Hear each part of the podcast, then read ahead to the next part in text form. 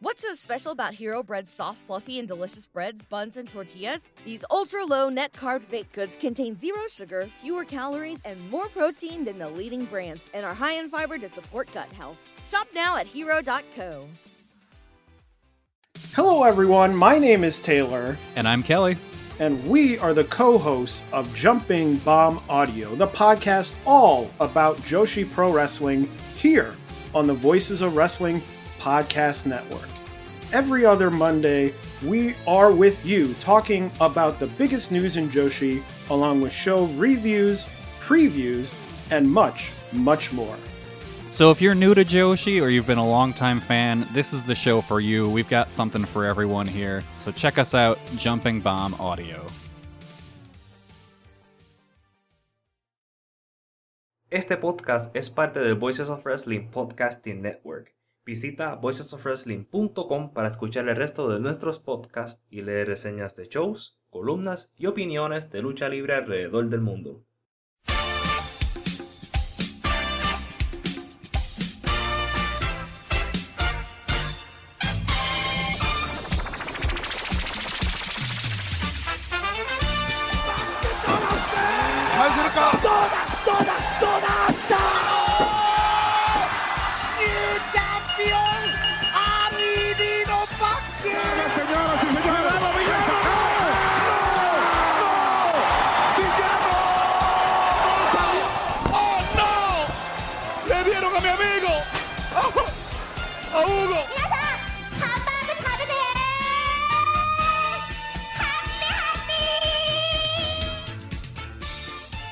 ole, qué ole, gente bonita. Ya estamos de vuelta aquí en el podcast de los Lucha Jovers para platicar, por supuesto, sobre Dominion, último show de New Japan, que podríamos decir es como el segundo show más importante del año, pues nuestros shows más, más top que tienen.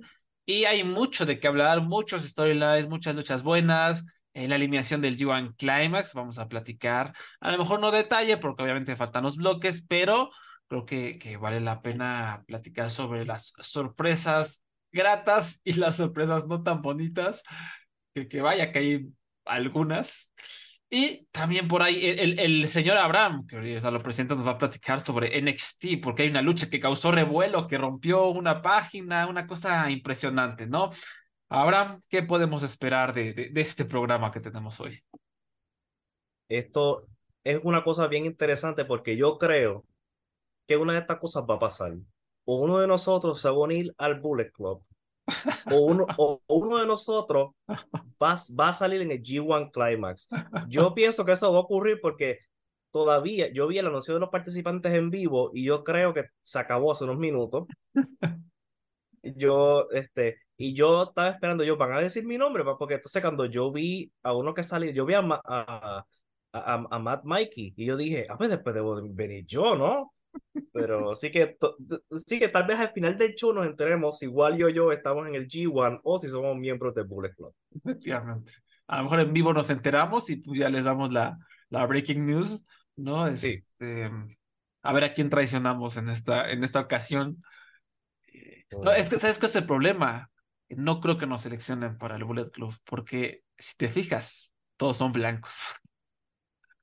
No Pero- calificamos, no calificamos. Bueno, medio esguedo, ¿no?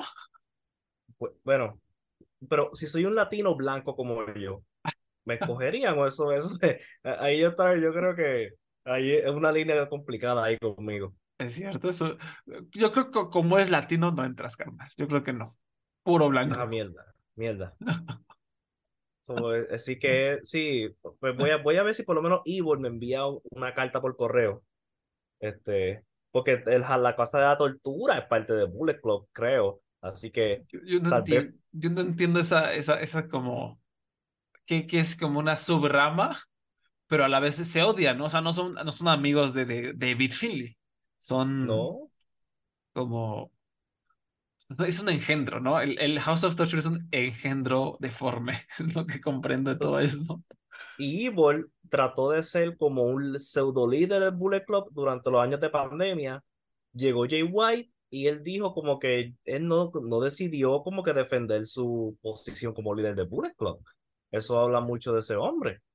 Si tú quieres un trabajo, tú tienes que luchar por lo que tú quieres. Así que claramente Ivor no quiere ser líder de, este, de, esta, de esta franquicia que lleva 10 años. ¿Tú puedes creer eso? 10 años. Qué cosas. Lo sé porque lo vi en todas las camisas de ellos. 10 años.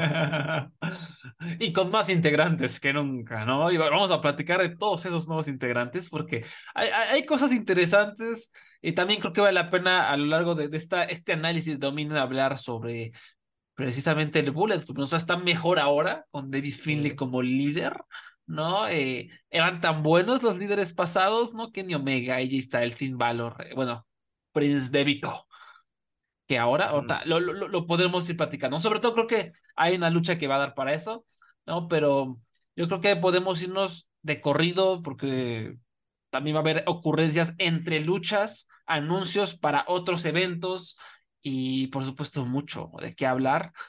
Y mm, comenzamos, por supuesto, el evento fue en el Osaka Yoho, el, el castillo de Osaka, y comenzó con eh, Will Ospreay derrotando a Lance Archer para convertirse en el retador número uno por el campeonato de los Estados Unidos, ¿no, Abraham? Sí, y yo, yo sé que yo estaba bien sorprendido con el resultado de esta lucha. Absolutamente para nada. Esto era lo esperado. Claramente vamos, yo me imaginaba que íbamos a tener Osprey contra Kenny Omega, parte 2, en Forbidden Door a final de este mes. Y fue una lucha bastante buena. Este, Osprey y Lance Archer tienen buena química porque es un clásico hombre grande maltratando a, un hombre más pequeño que él. Este, a pesar de que Osprey ha crecido desde la última vez que ellos dos lucharon. Pero siempre este, una buena lucha, de verdad. Yo 3.5 yo te dir- me iría con esta lucha. No hubo nada especial que buscar, pero sí es tremenda manera de empezar el show. Ocho Sí. minutitos. Sí, sí, una telonera rapidita. Eh, tengo entendido que New Japan está empezando a meter más gente conocidona alrededor del mundo para llamar la atención de televidentes y que se queden, ¿no? Por eso creo que también esta lucha fue la que arrancó la velada. porque pues, obviamente ambos son conocidos mundialmente. Lance Archer lucha más en AEW y pues, Will Ospreay es Will Ospreay. Y sí, por más que, que no, no, no esté contento de ver la horrible cara de Will Ospreay en mi televisión, pues fue una buena lucha y obviamente va a enfrentar a, a Kenny Omega. O sea, ya, ¿en dónde va a ser esta lucha, Abraham, exactamente de contra Va Kenny a Omega? ser, va a ser en Forbidden Door. Y ese mismo evento va a tener otra lucha que vamos a hablar más tarde, que es una lucha que, que me hizo mirar cuánto estaban los pasajes hacia Toronto. Sí, sí, sí, sí. Después, los ingobernables de Japón, Bushi, Shingo, Naito y Titán derrotaron a Just Five Guys, Duki, Taichi, Taka y Kanemaru. Es una lucha que me salté porque el evento duraba mucho. ¿Tú la viste? Sí, yo la vi. Eh, honestamente, es lo, exactamente lo mismo que te están imaginando. Era una manera de matar 10 minutos, pero lo positivo es que Titán volvió a lucir. Titán este, fue el que rindió a Taka, así que claramente estamos viendo que era otra manera de volverle, darle una- un tipo de, ¿verdad? Encumbrar a Titán en este grupo. Así que quién sabe, esto es, si le siguen dando este tipo de, de ganadas, quién sabe que ahí a final de año o el año que viene. Efectivamente. Y también esta yo creo ya fue su despedida para que, que se regrese a México no sé cuánto tiempo. Va a volver a luchar junto a los ingobernables en Fantástica Manía, que al rato podemos platicar un poquito de este evento que va a haber en México. Pero por lo pronto, pues esta lucha, eh, yo sí vi al final, sí vi al final, ya, ya me acordé que, que lo hizo rendir con su, con su, la inmortal, ¿no? La llave inmortal, creo que le puso. Sí, sí. Y, y qué bueno, ¿no? Qué bueno que, que le den ese, ese bonito reconocimiento porque pues, además ha hecho un gran, gran tour. Eh, por el campeonato junior en parejas, Catch, eh, ¿cómo, se, ¿cómo se dice? Catch Tutu, ¿cómo le dicen exactamente al nombre, Abraham? Eh, Kevin Kelly lo llama Cash Tutu. Ah, Ok, Catch Tutu, Akira y TJP con Dan Maloney en su esquina, por supuesto del em- United Empire, derrotaron a los Intergalactic Jet Setters Kevin Knight y Kushida en otra lucha bastante, bastante buena. Creo que no fue tan buena como la que tuvieron durante el show de Road to Dontaku, en donde ganaron los campeonatos Kushida y Kevin Knight. Pero igual muy divertida, muy entretenida. Hay como una tremenda química entre estos cuatro hombres. Eh, Kevin Knight, ahí va, repito lo que dijimos en el Best of the Super Juniors, como que le hace falta algo, ¿no? Una chispita, pero por lo pronto hacer pareja con Kushida le ayuda como a, a ocultar ciertas falencias. ¿Qué te pareció esta lucha? Y platícanos qué ocurrió en el post-match. Eh, este hombre, Kevin Knight, a pesar de que tiene, ¿verdad? Todavía le faltan unas cosas, algo positivo es que el público japonés lo ama. Sí. Lo ama. Ese hombre brinca de la nada y todo el mundo está, ¡uh! Como el grito este que cuando algo emocionante pasa. Es muy Y eso- espectacular, es muy espectacular el vato. Sí, sí, es que como ese hombre brinca, yo todavía no sé. Y yo creo que Cash Tutu es uno de los mejores equipos que hay en el mundo ahora mismo. Sí. Este, y, es, y personalmente uno de mis favoritos ahora mismo, junto a otro que está también en esta cartelera. Eh, y sí, es como lo que tú dijiste, una tremenda lucha entre cuatro profesionales y Francisco tiene, ti- sabe, tienen tremenda química este equipo. Y eh, obviamente yo no esperaba la misma calidad de la otra. Era más temprano la cartelera, eran unos 10 minutos. Imaginé que le iban a dar 10 minutos. Y este, me, me encantó el final. Me, me encantó el final. Y tuvimos que salió, ¿verdad? A retarlo, como, como es común en New Japan. Clark Connors salió solo. Y cuando Clark Connors se vira a presentar a su equipo, nos enteramos que su equipo siempre va a ser, va a ser Dan Moloney, que traicionó a Francisco Akira y TJP. Un- por estos dos hombres, Moloney y Connors, que se odiaron en el torneo, ahora son equipo. Y este, y lo interesante de una entrevista, no sé si tú, Buenísima, sí, la entrevista. Las entrevistas después de, de que luchas se van allá backstage y se echan unas palabras muy, muy buenas. Así que lo- la- no sé si viste la razón por qué Moloney se unió al- a Clark Me- Connors. Me encantó porque no, no simplemente es como, ah, jaja, desde el principio estábamos tramando esto con Gedo y somos malvados del Bullet Club, ¿no? O sea, Dan Maloney sale y dice, pues la neta es que yo estaba acá eh, entre luchas, como eh, echando la, bueno, queriendo echar la chela con Francesco Akira y TJP, pero ninguno de los dos quería. TJP me decía que no, que no tomé eso, que me iba a hacer daño. Este, y dije, ¿qué? ¿Qué hueva? Entonces yo me fui a por mi cerveza, llegó Clark Connors, nos echamos un cigarro, una cerveza, nos hicimos amigos, y pues mejor él que estos babosos, ¿no? O sea, es un gran pretexto, es un- o sea, no, no hice clic con estos que me están cuidando como si fuera un niño de cinco años, este güey que es como yo, y, y es algo que está justificado, ¿no, Abraham? Porque lo vimos en la lucha de Best of the Super Juniors, de que son como espejos en, en un sentido, lucharon igual todo el torneo, son unos agresivos, están locos, se dieron con todo, y conectaron en ese bonito momento en el que se echaron una chela y un cigarro, y ahora son amigos. Me encantó esta entrevista y esta justificación. Y pasa todo el tiempo en la vida, eh, regularmente. ¿Sabes cuántas personas este, contratan a otra en una compañía solamente porque se llevaron bien? Yo tengo que admitir que yo he tenido trabajos porque yo le caigo bien a alguien. Esto es completamente normal, razonable, es real, así que chef kiss, de verdad. Eh, y conectarlo con, y si tú te estabas prestando atención al torneo, más después ver esto después, más ver esa entrevista, es como que este tipo te, te, te premia por estar pendiente a estas cosas. Y, eso es New Japan, ¿no? Cuando decimos que New. Japan está de regreso, eh, siempre hemos alabado esas cositas, esos, esos detalles que no simplemente están ahí volando al aire, sino que pues, procuran medio conectarlos con las entrevistitas a través de lo que ves en el ring, ¿no? O sea, te da ese, como fanático, te da ese sentido de satisfacción, ¿no? De, de, de ah, o sea, gasté mi tiempo viendo todo esto, pero tengo este payback bonito, ¿no? y, es lo que siempre ha hecho muy bien New Japan, excepto durante la pandemia. Aunque no sé, yo creo que deben hablar más en el ring, parar la lucha para hablar. eh, re- realmente no es un chiste, más tarde hablamos de eso. Sí, sí, o sea, hubiera sido bonito que antes de que TJP hiciera rendir a medio mundo, que, les dijera a Kushida, ¿ves? ¿Ves? Lo que me estás obligando a hacer. ¿Por qué me quitas los campeonatos?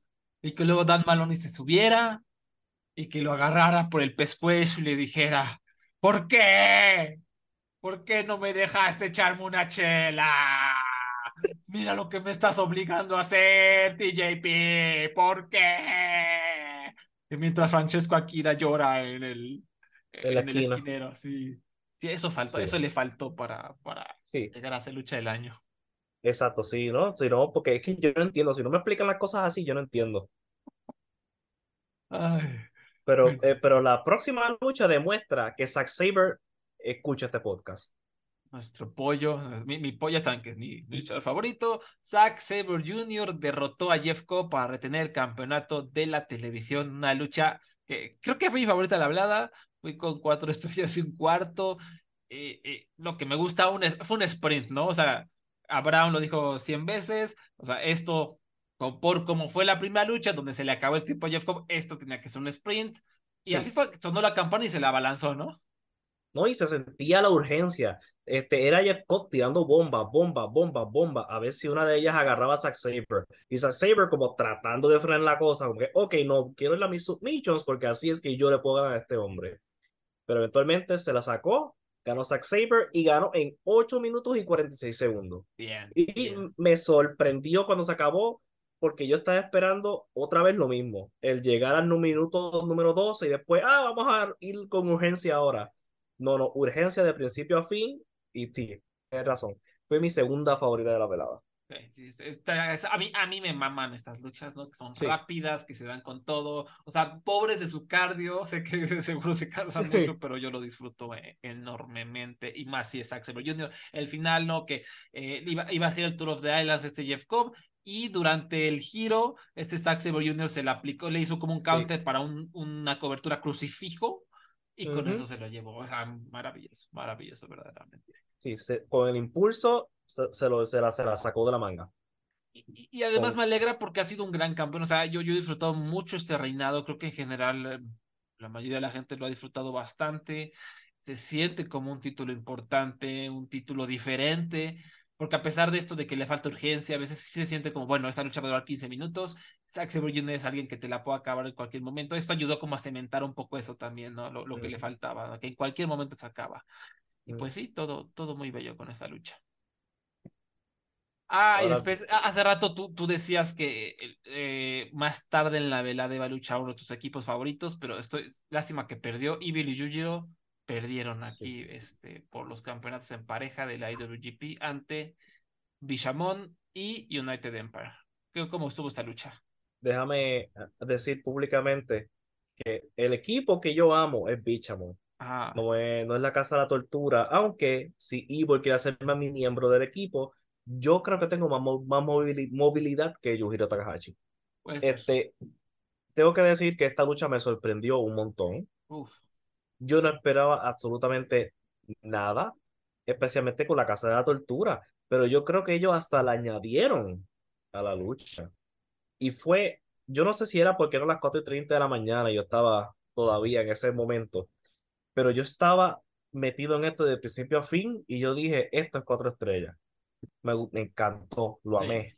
yo Y también. hu- no paró, ¿sabes? Es una lucha que no paró de principio a fin en ningún momento y hasta la- las tonterías de Evil funcionaron perfectamente. Así que, y me alegro un montón que mi, mi pollo, Bichamon, uno de mis equipos favoritos ahora, todavía está, es campeón otra vez. Sí, sí, sí, concuerdo con absolutamente todo. Eh, dicen que esas luchas son estilo tornado, ¿no? Eh, literalmente parecía un tornado porque iban y venían y, todo de manera muy fluida, muy bonita. Ah, Genara y Greito Khan eh, hicieron una pareja espléndida. Me gustaría verlos eh, continuar así en un, no sé, un mano a mano, por decirlo así, contra Bishamon, aunque en el futuro cercano parece que eso no va a ocurrir. Pero lo, lo disfruté mucho, entretenida de principio a fin y después, bueno, antes de eso, también estoy feliz de que Bishamon 3 tenga los campeonatos porque vaya, que, vaya que los lograron elevar. Y pues triste lo de Osiopen, que obviamente están lesionados, ya se van a IW.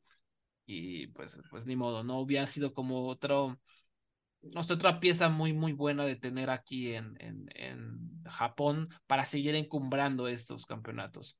Pero A, es- a mí me, no, a mí me está bien extraño por qué no fueron firmados.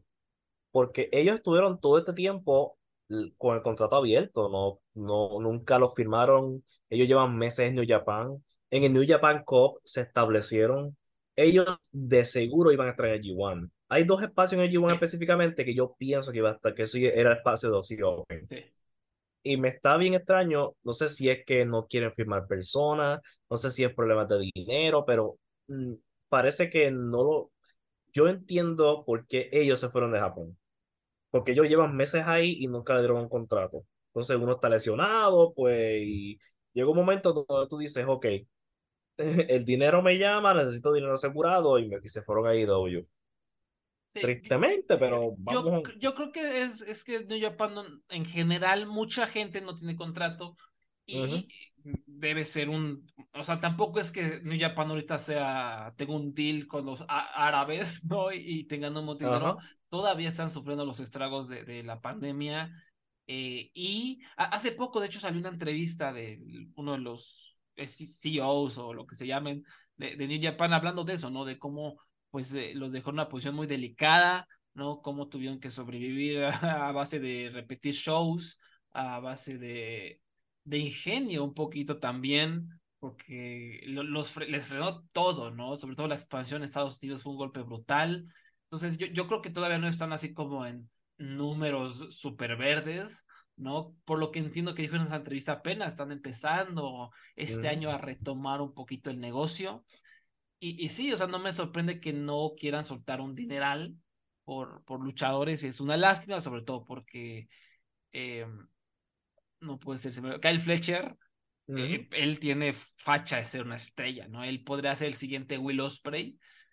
Y ahí se les fue, pero repito, o sea, claramente hay un problema de dinero, no, no creo que sea tan fácil. Y también, quién sabe, desde una, desde un motivo personal podría ser que es más fácil luchar allá en Estados Unidos que acá. No sé, a lo mejor moverse para ver a su familia, no tengo idea. Yo, yo diría que en Japón están más cerca de Australia. No, no Sí. sé si, si, si su familia está en Australia o en Japón. No, no tengo un carajo de idea. Pero a lo mejor la vida es más fácil también en, en Estados Unidos. O sea, yo, yo, yo que fui a Japón te diría, no creo, no, no, yo no podría sobrevivir aquí, probablemente, eh, por la forma como es la cultura, porque odian a los animales. Este, no creo que podría estar ahí mucho tiempo. Quién sabe, a lo mejor también tiene que ver eso. Y aunque lo principal debe ser el dinero. Ni modo, se les fue, yo estoy muy triste. Eh, ojalá firmaran a. Bueno, al rato hablo, al rato hago un chiste Sí. relacionado a esto. Ujú. Eh, pero, pero bueno, eso fue así, Open, que Diosito me los cuide mucho. Y ojo con Kyle Fletcher. No, no tengo tanta confianza ahorita en Kyle Fletcher ya que se fue a IW porque no tengo confianza en Tony Khan como lo tendría cuando estaba en New Japan. O sea, en New Japan yo estoy seguro de que, de que sí va a convertir en una superestrella. Ahora que está en IW no estoy tan seguro, pero quién sabe. Ya lo veremos. Después de la lucha, la celebración de Bishamon fue interrumpida por los perros de la guerra, los War Dogs, el equipo de Alex Coughlin y Gabriel Kidd, también nuevos integrantes del Bullet Club, que como ustedes recordarán son miembros del dojo de New Japan. Alex Coughlin, si no mal recuerdo, es también de la clase de, de Carl Fredericks y de, y de Clark Connors, por supuesto. Gabriel Kidd un poquitito después, eh, que estuvo bastante por ahí en Reino Unido y en Estados Unidos últimamente. Y bien, o sea, llegaron, atacaron, me- gustó su look, me gustó su confianza. Alex Coughlin, me, me encanta su look. O sea, a pesar de que es un poco exagerado lo de la, eh, su, su nickname, su, su apodo es el androide. Ajá. Entonces te echas tus, estos ojos de pistola bien abiertos, que estando un poco raro, como que, que es un poco demasiado exagerado, pero me agrada el look, me agrada el bigotito, me agrada la intensidad, y, y al tener esos ojos abiertos, sí, sí como que parece que, que te quiere arrancar la tráquea. No sé, ¿tú qué opinas de este equipo? ¿Te, te da, te da buena espina? Sí, me da, me da buena espina los dos. Este, como dicen los perros, los perros de la guerra. Ahora, lo que yo quiero, una cosita, ¿sabes? Sí estoy de acuerdo con todo lo que tú dices, pero hay algo interesante que quiero mencionar. Sí. Tú recuerdas que Carl Fredericks, ¿verdad? Que tuvo una salida problemática con New Japan. Sí. De seguro él iba a tener uno de estos espacios. Y O ahora hasta- mismo, o hasta más grande, ¿no? O sea, ¿te acuerdas que él incluso ganó un torneo de, de Sí. Young Lions que hicieron? Él, él lo ganó y parecía que es al que iban a impulsar más allá de todos, ¿no? sí, y él tuvo una pelea pública con New Japan porque no fue incluido en el G1 del año pasado. Y, este, y ahora mismo él pudo haber sido el centro del Bullet Club 9, de la, de la renovación del Bullet Club. Y ahora mismo, pues, nuestro gran amigo Cliff Fredericks está luchando en NXT Level Up. Ni siquiera está en el NXT regular, está en, en el, en el NXT Level Up que solamente está en Peacock. A ver, a ver, ese- a, a ver, a ver, ¿qué es? Nunca había escuchado de esto. ¿Qué es esto del level up? NXT Level Up es un show de desarrollo para shows de desarrollo. Los que están empezando en NXT empiezan en NXT Level Up y después van al NXT regular. Hmm. Ok, y ahí está Carl Fredericks ahora mismo. Y, una, y la entrevistadora, ¿recuerdas a Queen McKay? Ay, sí. De Ring of Honor, ella no está muerta. Ella está en NXT Level Up. Ah, Así que no sé si cuando se... O sea, creo, creo que de todas las pérdidas que hemos tenido, Dragon Lee, este, eh, de, de- de- de- hablo desde hace años, ¿eh? O sea, Gaia, Kyle O'Reilly, Ro- Roderick Strong, de las que más me duelen, es esta. No, creo que Queen McKay, ya lo he dicho, es una, puede hacer de todo, fenomenal, inteligente, gran entrevistadora, carismática, y, y, ay, qué lástima, qué lástima. esté Sí, pero... convirtiéndose pero- en un robot. Aparte, aparte lo triste es que la van, o sea, la van a cambiar. O sea, yo, yo no creo que va a seguir siendo la misma. va- la van a hacer un robotcito. Bueno, este, bu- busco, busco una foto de ella reciente y tú me dices, yo creo que ya el cambio ocurrió. Ay, Dios mío. No, no, como que no, ya no está, ni siquiera tiene el mismo look que tenía Ring of Honor. Ya aparece este, la, como que la entrevistadora genérica número 50 del, de WWE. Ah, Pues, nuestro amigo, pues, la razón por qué trae, hablamos de, de NXT no es porque amamos el show, es porque nuestro amigo Carl, Carl Fredericks tuvo una pelea pública con New Japan, así que terminó en, en la WWE, en NXT, ni siquiera está en NXT regular, y salió también en un segmento con Roman Reigns en una parodia de Goodfellas, Hmm. donde Roman, él era el, el bartender de Roman Reigns y este, la, Ah, el- y el- sí, y Bloodline, sí. Sí. Sí, sí. Este, pues, hombre, no pelees públicamente con tu empresa. Yo, uno pensaría que eso es clásico, básico 101, especialmente cuando claramente tienen planes para ti. ¿Sabe? ¿Quién sabe si él hubiera sido David Finley y después Carl Fredericks? Sí, sí, sí, buena observación ahí, buen apunte. Pero nada, yo, y este, claramente, por lo que vemos en estos nombres, miembros de, de Bullet Club, Chivata es el que crea este- este- estos luchadores nuevos. Así que yo creo que Chivata tiene algo que ver con, con el Bullet Club, porque él entrenó a todos estos luchadores. Hmm. O sea, que va a regresar como el líder. No, no creo.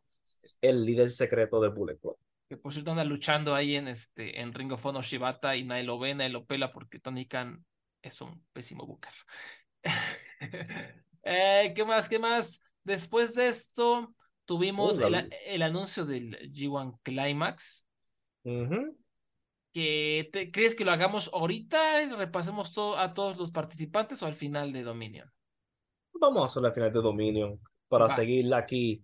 Vamos, porque tenemos que hablar de nuestro amigo Finley contra el Sí. Fantasma. Sí, sí, sí, a ver. Esta lucha me pareció bastante entretenida, fue un, fue un desmadre, eh, un poquito lo que esperaba yo, pero me gustó que sí comunicaron el odio que hay entre los dos, o sea, no fue, no fue un brawl genérico, como que sí siento que había como esta tensión, estas ganas de venganza, de, de- sobre todo del fantasma. ¿Tú cómo la viste? Yo, eh, lo que eh, empezó bien, excelente, como que bajó de intensidad en medio y después terminó bien. Y yo hasta acepto este, que ganara Finley todo, porque claramente esto es una historia más a largo plazo para el fantasma. Pero algo que yo estaba pendiente era cómo el público reaccionaba al fantasma. Porque esta es la primera lucha como técnico oficial en New Japan del fantasma. Porque él siempre estaba con el bien y, con el, el bien y va, bien y va, bien y va, entre medio, pero oficialmente ya es puro técnico, no tiene equipo, y pienso que hizo un buen trabajo y el público lo amó. El público estaba emocionado y hasta las interferencias del Bullet Club, la gente como que reaccionaba como se supone que reacciona el público, ¿verdad? Que estaban como decepcionados y enojados de que el fantasma fue prevenido de casi ganar. Ujú. Este, y es una lucha que claramente aguantaron y claramente hay segunda parte. Esta fue la que menos me la segunda que menos me gustó de la velada, pero no fue una mala lucha. Es que llegó un momento donde dice, ok, whatever. Eh, como que me- en el Sí. periodo de control de Finley, Duró mucho. él, sí, más, eh, más, él hizo lo de, lo de Randy Orton que yo odio, que coge el headlock y se queda como tres, dos minutos ahí y el otro luchador no se mueve ni nada. Yo, yo pienso que eso es aburridísimo. Si tú vas a poner una movida subnicho, muévete, trata de salirte. Que el otro luchador demuestre emos que quiere escaparse de eso, pero no, los dos se acuestan a dormir.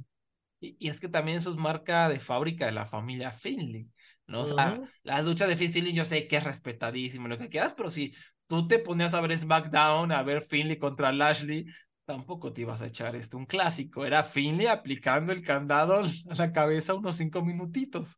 ¿no? Y es, y es algo que, por supuesto, Dave va a saber cómo de controlar y, y, no es exactamente, do- nunca ha sido don entretenido, ninguno de estas dos personas, ¿no? Ninguno de estos dos Finleys.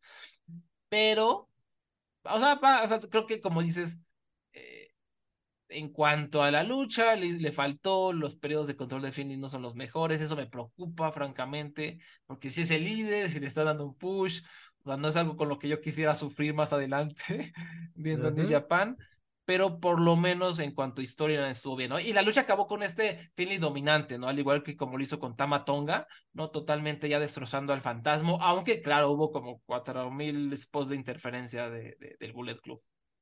Sí, sí. Y es parte de, como que de Bullet Club. No, tampoco no fue, este, yo no, eh, pues, se, se dio que por lo menos, ¿sabes? No era solamente, no, no sé cómo explicarlo, no sé por qué la interferencia aquí no me molestó.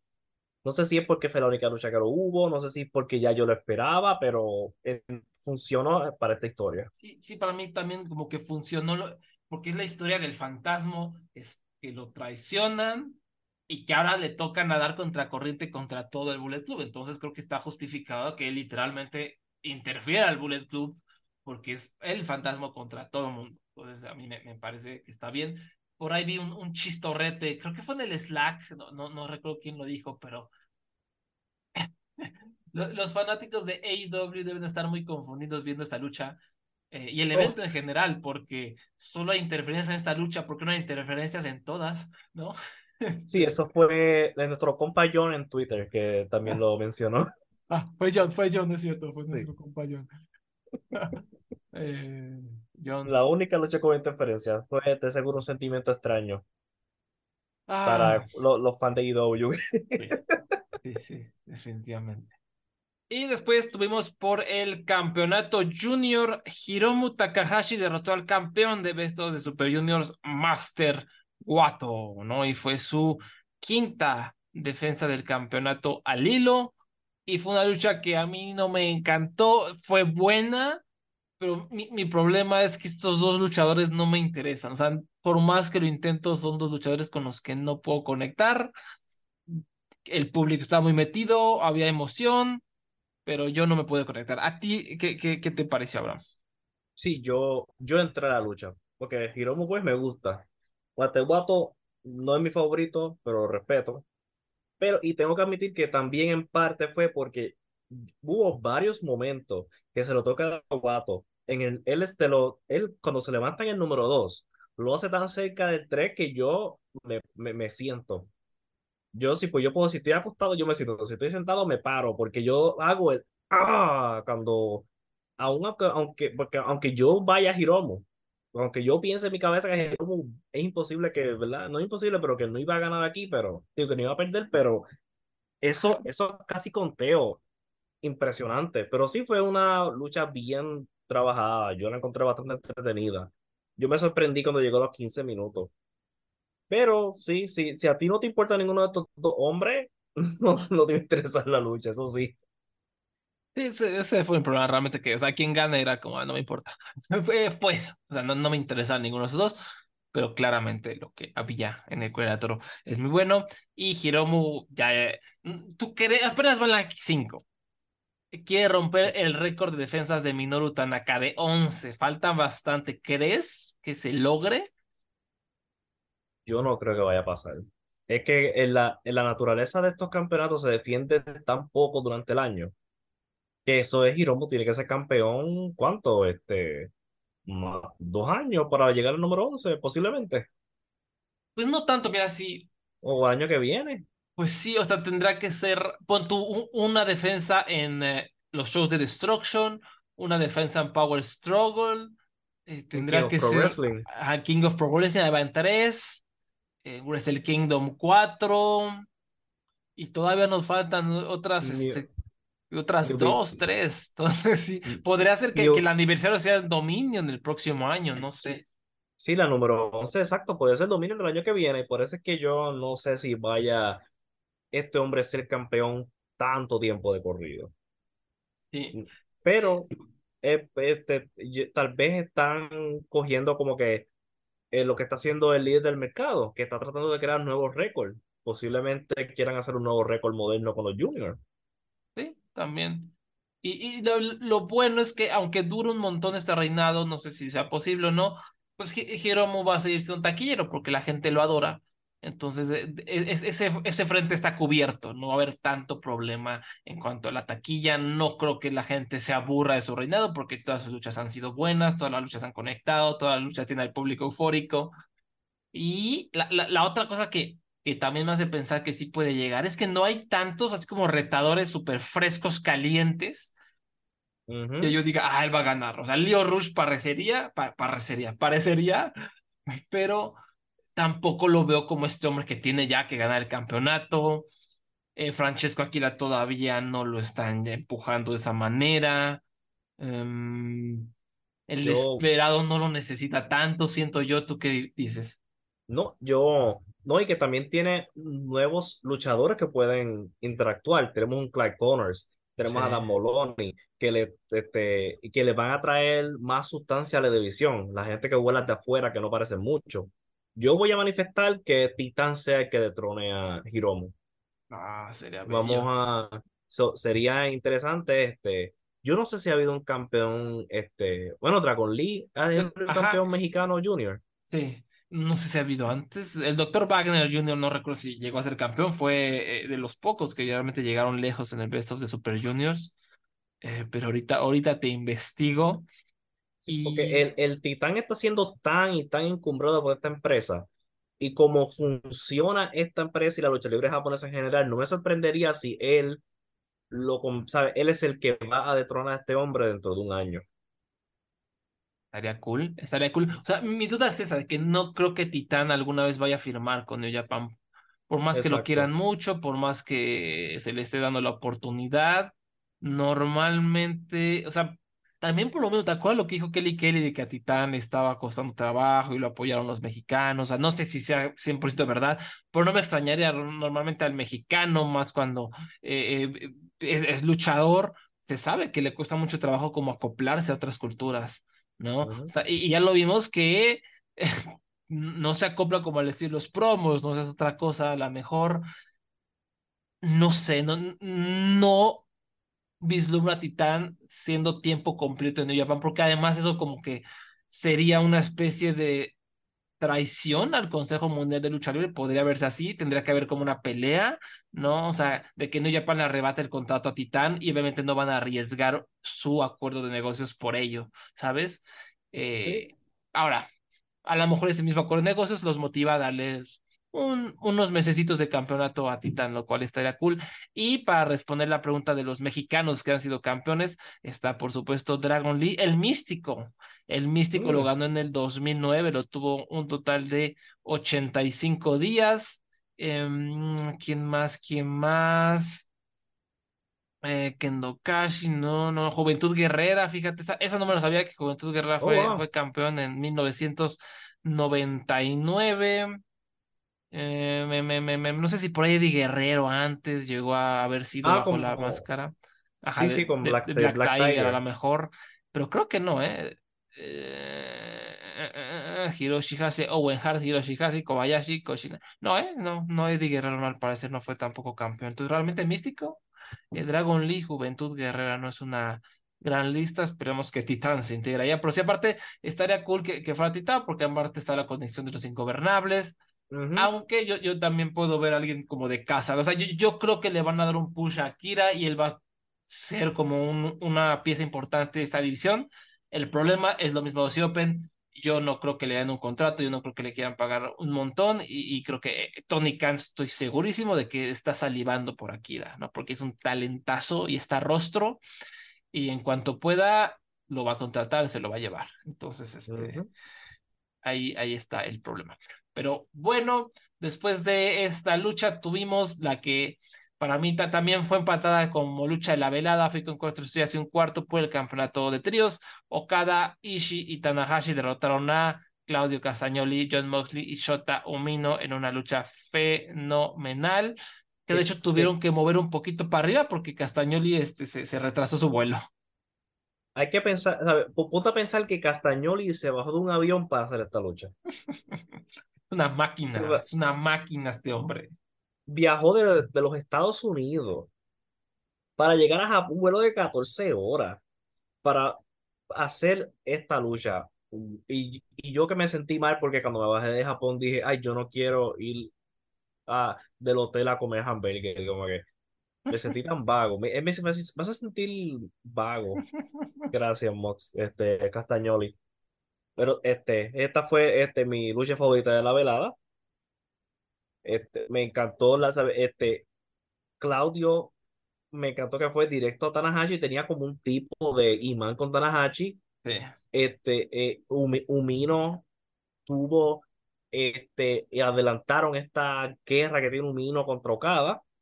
Y me encantaron las interacciones entre Ichi y John Moxley. Fueron de mis cosas favoritas de la lucha, de- donde recibió hasta Moxley recibió un cabezazo que le abrió la cabeza. Ah, sí, cierto, No, sí, cierto. no es, no, no son cosas que recomendamos, pero este, fue impresionante verlo. Sí. Y, ¿sabes? Son una lucha que va bastante rápido. Este, y obviamente no se habla tanto de esta lucha por lo que pasó después, pero esta lucha en general vale la pena que vayan a verla. Véanla, véanla, por favor. O sea, Castagnoli, Tanahashi, maravilloso. También eh, esta historia de, de Okada y Shota, que a mí Shota sigue sin convencerme, pero ahí va, paso a pasito. Es normal que, que le cueste trabajo encontrarse. Repito, yo creo que le, le hace falta una excursión a México para que venga a aprender. Este. Pero hubo un momento en, en la lucha en donde Okada la pudo haber acabado, pero en vez de Sí. hacer el Rainmaker le aplicó la cobra, ¿no? El Money Clip Como diciendo, ah, tú, tú, tú per se no mereces el, el Rainmaker, o sea, eres demasiado bajo para que tenga que usar el Rainmaker contigo, pero Shota lo, eventualmente lo, lo empujó a usar el Rainmaker con él, ¿no? Eso fue una, Mm. un bonito pedazo de storytelling que tal vez sea un referente en unos cinco años cuando Shota por fin sea una superestrella, no lo sabemos, pero sí, esto fue divertidísimo y me dio mucha tristeza ver esto y, y pues que Claudio Castagnoli no va a estar en el G1 Climax, ¿no? No. Fue, fue como un golpe a, lo- a las bolas, realmente. Sí, sí. Eh, Aunque sí, ya eh, medio se sabía porque anunciaron eh, Dead Before Dishonor the Ring of Honor y cae en medio del G1 Climax y pues, Claudio es el campeón. Entonces sí fue como, "Mm, creo que no va a ir al G1 Climax, pero sí dolió. Sí, él, es- él es una máquina, pero él no va a volar de Estados Unidos para luchar, para después ir a Japón a luchar y seguir un tour de G1. El G1 es demasiado, te exige demasiado de tu tiempo y tu cuerpo. Sí, muy triste, muy triste, te odio, eh, Tony Khan. Después, eh, no, no pasó nada, ¿no? En el post más de esta lucha, nada, No, que, nada, nada. importante. Nada, este, entiendo que habían dicho, ¿verdad? Que confirmaron Danielson, Brian Danielson contra Kazuchika Okada en Forbidden Door, pero creo que fuera de eso más nada, más nada Nada. grande. Sí, pero creo que podemos No. seguir hablando. No, o sea, estamos hablando de tal vez dos de los mejores que te gustan, cinco, diez lu- luchadores de todos los tiempos Ujú. enfrentándose. Okada para mí es el número uno de todos los tiempos. Eh, Brian Danielson, yo lo pondría también en el top 10, no sé si top 5. Y pues se van a echar una lucha de ensueño totalmente, ¿no? Ahora, si es que nadie se lesiona, porque ya sabemos que estos shows están como malditos. Sí, no es casualidad que, este, que lo que ven en AEW, que Danielson, ya sabemos por qué Danielson está básicamente en, de- en el comentario y escondido. Claramente lo tienen en una nevera y lo sacan para hablar y después lo vuelven a poner en una nevera porque este hombre tiene que estar saludable para, para final de mes. Solo en, en tres semanas. Y es una lucha que yo literalmente yo jamás pensé que iba a ocurrir. Porque yo pensé que iban a hacer el, el, el básico. Danielson, Zack Saber. Sí. La quiero ver, sí. pero Okada es una mejor opción para mí personalmente, por lo menos. No sé si claramente para ti también. Y yo estoy muy, muy, muy emocionado para esta lucha. Es como que un, literalmente una lucha de mi sueño. Debo admitir que yo sí prefiero a Brian Danielson contra Zack Sabre Jr., pero Zack Sabre Jr. es mi luchador favorito. Pero Sí. obviamente esto es, es- o sea, no me estoy quejando, esto es- va a ser maravilloso. Y sí, o sea, no, no sabía eso de, de, de Brian que lo tienen en, en la nevera, bien hecho, ¿no? Bien, bien, una buena estrategia. Porque e- e- esa lucha, ya, o sea, con- lo- tú lo dijiste hace rato, ¿no? O sea, te, te dan ganas de buscar los vuelos a, este, Sí. a, a Florida, ¿no? Aunque ya llegues y, y te Eh. ataquen lo- lo- los fascistas de- del gobierno. No, no, es Toronto, Toronto. Ah, es en Toronto, pensé que era en Florida. No, Sí, sí. Ah, No, ok. es en, Ah, en Toronto, sí. Pues yo, Uf, yo, yo uf. literalmente busqué los vuelos. Yo dije, ¿cómo, cómo están los vuelos de aquí a Canadá? Yo dije, oh, están vamos caros. a pensarlo. Vamos, vamos a pensar unos días más. Pues Es- porque por mucho menos dinero puedo ver esta lucha en, en televisión. Sí, sí, es que eh, los vuelos a Canadá son un, son un. Yo hay varios festivales de cine que quiero ir, pero veo y, o sea, te sale, te sale casi casi ir a, Eu- a Europa. O sea, digo, no, pues mejor le ahorro un poquito más y me voy a Europa. Sí, No, o sea, es, es muy triste eso. pero nada, pero va, va a ocurrir. Y po- po- posiblemente hablemos de esto a final de mes. Efectivamente, efectivamente, a menos de que suceda una desgracia. Pero por el campeonato Ah. pesado, Sanada derrotó a Yota Tsuji en una lucha compacta, bonita, divertida, que sirvió como una tremenda, tremenda carta de presentación para Yota. Yo, yo tenía mis dudas porque Sanada no es un gran luchador, Yota se me hacía muy precario cuando era un John Lyon, pero aquí me convenció. O sea, esta, esta, Abraham, fue la lucha que tenía que ser. O sea, no Ujú. teníamos que irnos a una hora, teníamos que, o sea, eh, la clave era hacer bien a Jota y creo que lo logramos, ¿no? El hombre lució, era impredecible porque no, no sabíamos su, su, su armamento de, de llaves, de movimientos. Y a pesar de la derrota, lució como un killer, lució como un hombre peligroso. Ahora, la derrota a lo mejor lo único que nos indica es que no es un talento generacional. O sea, no es el próximo Kazuchika Ujú. Okada, pero claramente va a ser un, un- una pieza importante en esta empresa. ¿Qué te pareció esta, esta bella lucha? Y está mucho más adelante ya que los Renarita, Chota y cualquiera de estos John Lyon que ha cruzado el charco ya otra vez. Sí. Déjame decirte algo. Yo estaba viendo esta lucha en vivo. Y cuando ese hombre, en el principio de la lucha, hace la lanza a Sanada, Uf, yo- el público hizo wow. Yo hice en el, en el sofá wow. Y cuando entré al internet, porque esta lucha tuvo como unos, muy- unos momentos que se calmó. Estaban los dos en el piso. Yo busqué mi teléfono y cuando yo empecé a ver las reacciones en Twitter y en el, y en el, en el, en el Slack de Voices of Wrestling, yo empecé a ver que todos estábamos como que Yota Tsuji es el hombre más cool del mundo. Yo, sí. todos amamos a Yota Tsuji. Hubo este momento en esta, en esta madrugada, esta 6 a.m. para mí, 6:30 a.m., donde todos éramos fans de, de Yota Tsuji y todos estábamos enamorados de Yota Tsuji. Este, y como tú dices, la lucha fue compacta porque tenía que serlo, no, no todos los eventos estelares tienen que ser épicos de 30 minutos o más. Eso fue uno de los males más grandes que hubo en, la- en los años pandémicos de New Japan. Estas luchas que se iban a 30, 35 minutos sin razón. Sí. Esto fue 17 minutos, directo al punto, nos dijeron quién es Jota, nos enseñaron cuál es su, su movida más fuerte. Y él con esta sonrisa de cara a cara, ¿sabes cómo tú no puedes amar a este hombre? Entonces, parecía cool, se vio cool, la música no me gusta mucho, pero ¿qué se puede hacer? Eso te iba a decir, la música es lo que Sí. me hace falta. Está, está pedorrona, está pedorrona esa música, no me encanta. Y, y, cl- y clásico de los ingobernables, el hombre perdió y sus compañeros se desaparecieron. Este, el pobre Jota tuvo que irse backstage solo con ayuda de un, de un, de un, un John Lyon.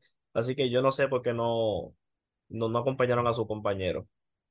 Porque estoy, estoy seguro que los otros miembros de Just Five Guys, si Sanada perdía, se hubieran quedado con él. Pero, pero sí, es esta lucha a mí me encantó. Este fue mi tercera favorita de la, de la noche, pero este, tuvo que hacer lo que tenía que hacer. Y yo quiero ver más Jota. Perdóname, yo creo que Mayota y estoy emocionado que ya él está en el G1, así que de seguro voy a ver 50 luchas de él pronto. Sí, exacto. O sea, sí, sí. Ahí va a ser otra exhibición donde tiene la oportunidad de seguir asombrando y seguirnos convenciendo de que va a ser un. Y es peligroso, también puede ser todo lo contrario, puede ser que, que regue el tepache, que seamos repetitivos su arsenal, no sé, no creo que ocurra, pero es peligroso ¿no? tener un G1 Climax luego, luego, tras tu debut eh, en serio en New Japan. Pero muy bonito. Y, y, y Sanada, la verdad, es un campeón de chocolate, hay que decirlo. O sea, eh, contra Hiromu nadie lo apoyaba en el público, realmente todos iban por Hiromu, no fue una buena lucha. En- aquí Dominion no vendió, o sea, no estaba la arena vacía, pero tampoco es que fue un lleno total. Y realmente, ¿qué- ¿qué es lo que la gente está hablando sobre Dominion? No sabe nada, estamos hablando todo sobre Yota ¿no? Y, hizo bien su chamba, hizo bien su papel, pero pues realmente Sanada, ¿qué? O sea, no se sintió que mereciera ganar. Y, y también, o sea, en principio de la lucha la gente estaba con Jota. O sea, no, no- ahora sí, no fue como el anterior con Hiromu, que de repente sí se empezó a hacer un, un pequeño cántico de Sanada. Aquí nada, aquí los cánticos eran para Jota, totalmente. Y pues eh, Sanada no es este hombre popular, ¿no? Que algunos de sus fans juran que es. Y pues yo creo que no creo que llegue a Wrestle Kingdom como campeón, ¿no? No debería. No, yo no creo que él vaya a este evento estelar de Wrestle Kingdom. Este, y por lo menos, pero eh, ah, no va a ser, ni siquiera va a ser una corrida de campeonato este, inolvidable. Va a ser bastante, va a ser como un, un footnote histórico. Y Sí. es normal que el público haya apoyado a Jota porque mira su presentación, es inevitable. Sí. Es cool, es cool. Y su, su sonrisa, como que la odias porque parece sonrisa de inteligencia artificial, ¿no? Que, que le pide que te dibujara a un luchador japonés Ajá. sonriendo, ¿no? Este, pero la ayuda, o sea, igual cuando al, al final lo- sí, se fue cojeando lastimado, seguía con la sonrisa. Entonces, parte de su personaje, como esta sonrisa entre, como arrogante, como confiada, pero también ma- maquiavélica, siento un poquito. Me agrada, me agrada, me agrada lo que vi de Jota y emocionado por verlo en el, en el G1 Climax. Y pues, hablando de eso de una vez, o hay, hay algo más de, de Dominion, Eh, creo que en general fue un muy buen show, no, no hubo una lucha Sí. mala, eh, no hubo una lucha tampoco del año que digas, ah, esto es le- legendario, pero pues, yo, yo disfruté mucho, tuve dos luchas de cuatro estrellas y un cuarto, y, y pues, se encumbró gente, hubo storylines con lo del Bullet Club, nuevas parejas, cosas emocionantes ocurriendo en New Japan, ¿no? Sí, es una, una empresa que claramente está viva. Y en mi opinión es la mejor que está ahora mismo. En, en este, por lo menos mi personalmente mi favorita en estos momentos, una vez más. Este, Sí. Porque todo hace sentido, todo es bueno, no han tenido shows malos. Y es un eh, eh, eh, si tú, yo creo que si has dudado de montarte en New Japan, ahora es buen momento de montarte. Sí, sí, sí lo es. BetMGM has an unreal deal for sports fans in Virginia. Turn $5 into $150 instantly when you place your first wager at BetMGM. Simply download the BetMGM app and sign up using code Champion150. Then, place a $5 wager on any sport. You'll receive $150 in bonus bets, regardless of your wager's outcome. And if you think the fun stops there, the King of Sportsbooks has plenty of surprises in store. Check out daily promotions, same game parlays, live bets, and so much more. Download the app in Virginia today and get $150 in bonus bets instantly from your first wager only at BetMGM. BetMGM and GameSense remind you to play responsibly. See BetMGM.com for terms. 21 plus only, Virginia only. New customer offer, subject to eligibility requirements. Rewards are non withdrawable bonus bets that expire in seven days. Please gamble responsibly. Gambling problem? Call 1 800 Gambler. Promotional offer not available in Washington, D.C. What's so special about Hero Bread's soft, fluffy, and delicious breads, buns, and tortillas? Hero Bread serves up 0 to 1 grams of net carbs, 5 to 11 grams of protein, and high fiber in every delicious serving. Made with natural ingredients, Hero Bread supports gut health, promotes weight management, and helps maintain blood sugar. Hero also drops other limited edition ultra low net carb goodies like rich, flaky croissants and buttery brioche slider rolls. Head to hero.co to shop today. Sobre todo porque se viene el G1 Climax para los que no ven New Japan, para los que no sepan qué es New Japan, Es un torneo que dura como un mes, mes y medio, donde luchadores, como si fuera una liga de fútbol, se crean grupos, luchan entre sí, el ganador tiene dos puntos, si empatas un punto, perdedor cero puntos, y los que lleguen al, al liderato de sus respectivos grupos avanzan a la final, ¿no? Pero este año, a Abraham, ¿ya es oficial que va a haber cuatro bloques? En- en- sí, porque son 32 personas. No pueden, porque normalmente son. El G1 clásico es 20 luchadores, 10 en un grupo, 10 en otro. El año pasado cambiaron la, este, la dinámica y fueron 30 y algo, ahora no recuerdo el número exacto, pero hubieron cuatro bloques porque se extendió el número. Así que obviamente, una vez más, extendieron a 32 luchadores cuatro bloques cada uno, so hay que ver cómo van a dividir los bloques. Y sí que el año pasado no me gustó mucho esa idea de la división de bloques porque eh, como los shows los dividían, que era cuatro luchas cada show y era una lucha de cada bloque, ¿verdad? Y se me hacía un poco difícil como que seguir la línea de historia de cada bloque, porque cada bloque tiene su historia. Ujú. Y eso era un poquito complicado. Hubieron buenas luchas, claro, eh, pero pues un poquito complicado, además de que hubo bloques horribles, como el pobre Okada que estuvo en un bloque con todos los mastodontes.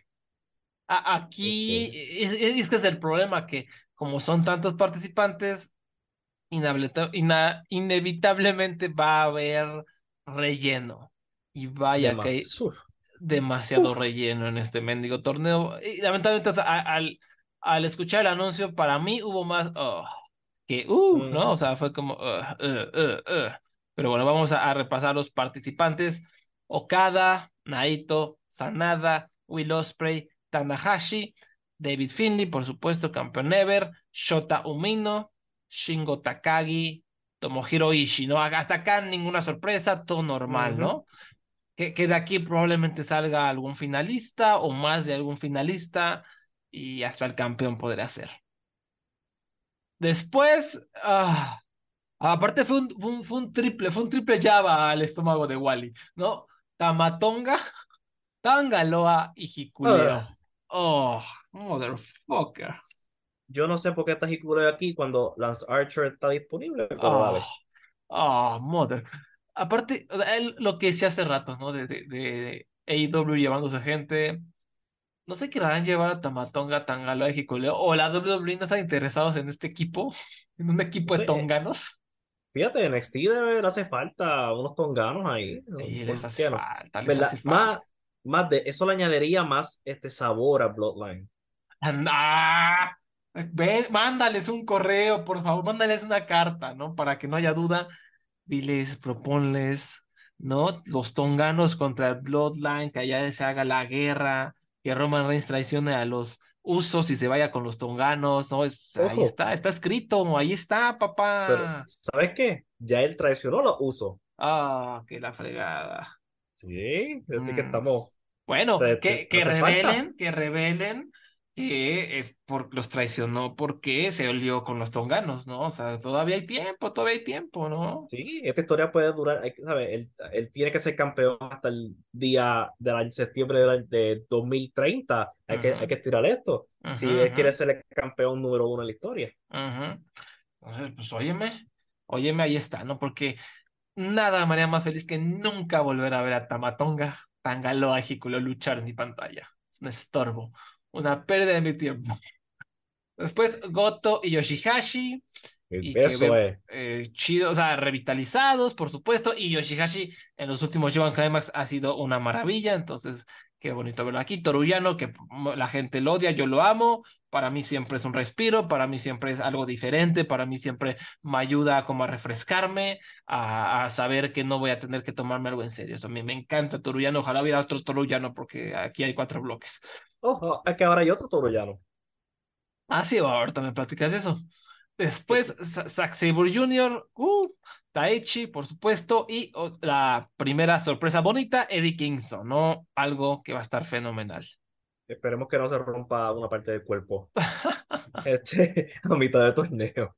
Ahora, tiene que estar Eddie Kingston en el bloque de Ishii. Si no, me voy a enojar mucho.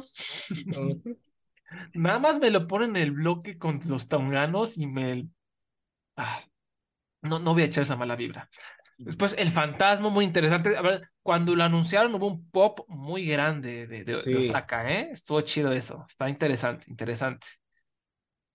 Y, y por supuesto, el G1 va a ser una prueba de fuego, ¿no? Para terminar de cementarse como un babyface y por supuesto pues, podría ser una plataforma. O sea, fácilmente el fantasma podría ser un semifinalista, ¿no? Si es que así Sí. lo quiere New Japan.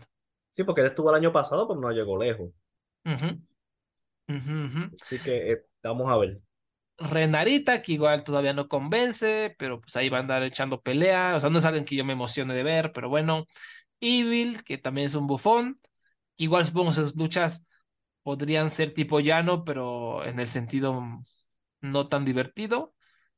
Em, otra sorpresa no grata, Chase Owens, ah, qué hueva, qué hueva que voy a tener que ver luchas de Chase Owens. El hombre eternamente con, este, contratado en New Japan. Sí, sí, o sea, eh, ah, esta es una lección, o sea, Chase Owens es como una lección de, este, no sé si buena o mala eh, en cuanto a derechos laborales. Él hizo lo opuesto de Carl Frederick. Él Sí. ayudó a su empresa. Sí. Eh, eh, fue, fue como un tour. Un luchador tuvo que irse de un tour. New Japan Sí. llamó a Chase Owens. Mira, nos hace falta un luchador, pero tienes que venir mañana. Y Chase Owens se montó en su avión y fue a Japón. Y de, de ahí en adelante, trabajo de por vida. Ujú. Sí, hubo, va- hubo más de una ocasión donde necesitaban a alguien.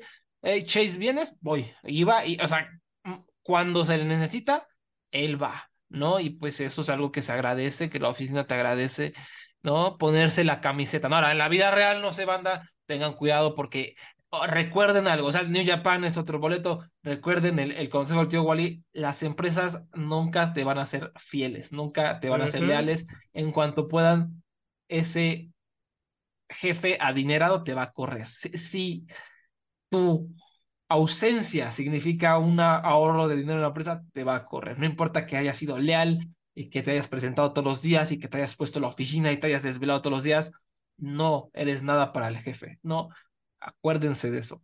Pero Solo, solo funciona en New Japan. solo funciona en New Japan, eh, porque, eh, bueno, también eran otras circunstancias, pero no lo La- intenten en casa, no lo intenten en casa. O sea, trabajen duro, pero no lo intenten en casa. Lucha libre es un mundo extraño porque otro en AEW es este, el inglés, este, que olvidé su nombre ahora mismo, que como lo ayudó tanto en la pandemia, ese hombre ya tuvo trabajo de por vida. El que es novio de Penelope, Penelope Ford. Es, sí, eh, Keep, Sí. Keep Sabian. Kip Sabian, sí, es un hombre que, es- a pesar de que es inglés y que no, no vive en Estados Unidos, ya estaba en Estados Unidos, lo llamaron, él ayudó en esos shows pandémicos donde había como 10 luchadores y todo, va a tener trabajo de por vida también. Ujú. O La- sea, así la- que la- solamente, so- háganlo solamente en AEW y, y New Japan. Ujú, Exactamente. No, con cuidadito, con cuidadito. No, e- e- ese primer show de Best of the Super Juniors que estuvo fue el 2016, se lesionó Nick Jackson, Nick Jackson de los Young Bucks. Eh, le llamaron, fue y vámonos, ¿no? Eh, y así ha habido varias instancias, ¿no? Que a lo mejor hay una lesión, que a lo mejor falta algo. Ahí está Don Relleno para, para salvar las papas. Y pues aquí está en el G1 Climax, este, chingándole el torneo a Wally. Este, Por, por tercer año consecutivo. por tercer año consecutivo. Qué hueva, de verdad. Bueno, Jeff Cobb, Ray Khan, fenomenal. Aaron Genare, fenomenal. Gabriel Kidd, Alex Coughlin, muy interesante, recién debutados. Aquí van a estar. Seguramente van a hacer un bloque con Yoshihashi o con Hiroki Goto para seguir contando esa historia. Ese, ese va a ser su enfoque totalmente, ¿no? O sea, no van a ganar, obviamente, pero van a estar y por supuesto van a ser, va a ser una carta de prestación importante para ganarse como el- irse ganando la confianza de Japón. Después Shane Hayes y Matt Mikey Nichols, qué hueva. O sea, Shane Hayes me cae muy bien, Mikey Nichols en equipo está chido, pero ay, no sé, la verdad me hubiera gustado ver a alguien más. Esto me, esto me huele que era el, espacio de Aussie Open. Sí, sí, sí, sí, sí. Y este, yo jamás voy a olvidar que Mikey Nichols tuvo una lucha con Okada. No sé por qué ocurrió. Yo sé que yo la vi. Yo no sé, eso es de esas cosas bien extrañas. Es como cuando Buddy Murphy luchó contra Okada en Estados Unidos, que yo, por supuesto, eso pasó, yo lo vi. Pero el man, Mikey Nichols, ese es el misterio. Que Okada ¿Por qué con Okada? No sabemos. Ay, que este, fue una corrida legendaria la de Mike Nichols. Cuando recordemos que Shane Hayes todavía se había contratado por NXT, Sí. donde era australiano que caza cocodrilos, ¿no? Ujú. Pero corrieron a Matt Mikey Nichols, que se regresó a Japón, en vez de irse a Noah, se fue a New Japan. Y, y me acuerdo, lo, lo anunciaron para la New Japan Cup, ¿no? ¿Qué fue? ¿Era, era una New Japan Cup? Algo Ah, así. ahí fue que luchó con Okada, sí. Ajá. Qué, qué Eh, más extraña. y fue como, wow, o sea, interesante, vamos a ver qué trae este vato. O sea, se sentía, se sentía interesante, porque aparte era la época donde como que ya estabas un poco hasta la madre de Okada, Naito y, y Tanahashi siempre en el top, ¿no? Dices, ah, pues, a- ah, uf, sangre nueva, ¿no? Sangre nueva, y lo veías luchar y te querías echar lava ardiente por los ojos, ¿no? Porque hace cuando que estás viendo a Daga, o sea, no sé, quién- no sé, entre Daga y Mikey Nichols, no sé quién sea el, el luchador con menos carisma de todo Japón. Pero Daga. híjole, Daga, sí, Daga. Pero, pero puta, qué, qué aburrido, don aburrido. A ver aquí si ya encontró un poquito. Si estar junto a Zack Sabre Jr. cotorreando le ayudó. Ojalá, porque esas luchas las vamos a sufrir. O sea, lo que va a hacer los, los tonganos, lo que va a hacer Chase Owens, lo que va a hacer Evil, Mikey Nichols, ojalá Renarita no sea así. Y esperemos que Gabriel Kidd y Alex Coughlin traigan algo chido.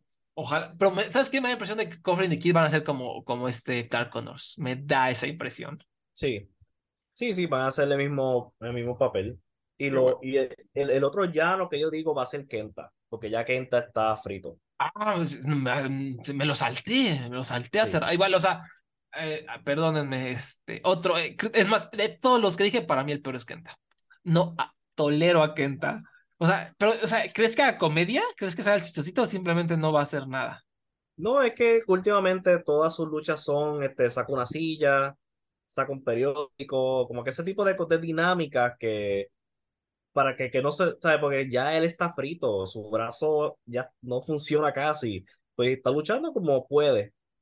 El personaje lo tiene, es que ya su cuerpo, ¿sabe? Es una situación de esta que ya el cuerpo no es el mismo de antes, más, ha tenido, más NXT le rompió el brazo y pues él hace, él hace lo que puede. No, no, no, no, no lo culpo. Sí, eh, No, no lo no, no culpo. es, no es ni vagancia, eh, como, ¿verdad? Como otros luchadores. Es el caso que simplemente, pues, lo más que puedo hacer. Abraham, prefiero ver a Evil que a Kenta. Así te la pongo, así te la pongo. No Oh, me wow. gusta Kenta, no me gusta su personaje, me, me aburre. Las y vi, ya me acordé que he visto luchas este año de Kenta, las odié todas, ¿no? Contra el, el este, Darren Young, o como se llame ahora, en Estados. Unidos. ¿Cómo? Y contra Hikuleo en Contra- Sakura Genesis. Oh, Dios santo, sí es cierto. A mí, sí. Kenta, de todos los que mencioné, es el, o sea, fue el que más dije. No me gusta Kenta, no quiero verlo en ningún lado. Ojalá, ojalá, ¿sabes qué? Ojalá en un bloque estén los tres songanos. Este Kenta, llevamos cuatro. Este Chase Owens, llevamos cinco. Este. Los tonganos. Mikey Nichols, seis. Sí. Ajá. Eh, Hayes, chingue su madre, siete. ¿Y quién más? ¿Quién más? ¿Quién más? ¿Quién- Y David Finley, Y- ocho. Que- Y, y ya, ya tenemos Ya, ahí un, ya, un tremendo globe para ignorar Ah, todas las noches. Ajá, ojalá, ojalá sea un bloque y ya, me harán muy feliz. Pero bueno, para finalizar el campo, yo Tatsuyi, que estoy emocionado de verlo, y la gran sorpresa, Kaito Kiyomiya, ¿no? Que esta me emocionó mucho y fue algo muy, muy bonito verlo. Eso me está, que aquí hay un intento. No, déjame decir que yo no tengo ninguna fuente que me dijo esto, pero me huele intento de que quiere brincar de empresa. Sí, también pensé lo. Eso, E- Esta, esta es, o sea, Abraham, esto es, siempre, es- llevamos años hablando de Kiyomiya, de que si va a ser la estrella, que no, de cómo lo enterraron, de cómo ahorita ya está en, o sea, no está enterrado, pero está ahí, o sea, le falta que le echen la tierrita, ¿no? Está en el Sí. hoyo, falta que le echen la tierrita, perdió mucha credibilidad.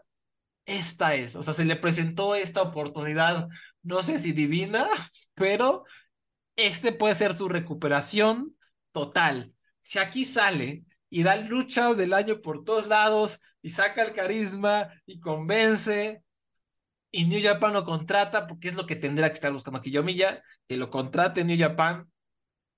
Ya, o sea, ya chingamos, o sea, todo lo que le hizo el mojón de Muto se acabó, se fue y tenemos un nuevo Kiyomiya. Esta es su oportunidad. Ahora, no estoy 100% convencido que eso ocurra. A mí Kiyomiya nunca me ha terminado de convencer dentro del cuadrilátero.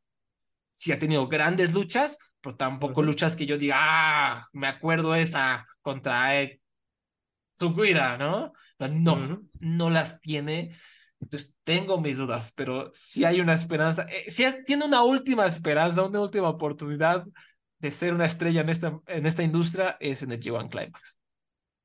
Yo, yo encuentro gracioso que Jake Lee básicamente le rogó a New Japan el año pasado entrar al G1, se brincó de empresa y ahora mismo escogieron a Kaito Kiyomiya, entran a Mikey Nichols pero nuestro amigo Jake Lee está fuera de, la, de G1, una vez más. Es, es que también, eh, también es el campeón, no podíamos tenerlo, iba, a ser como problemático, ¿no? Siento que iba a ser problemático tenerlo ahí.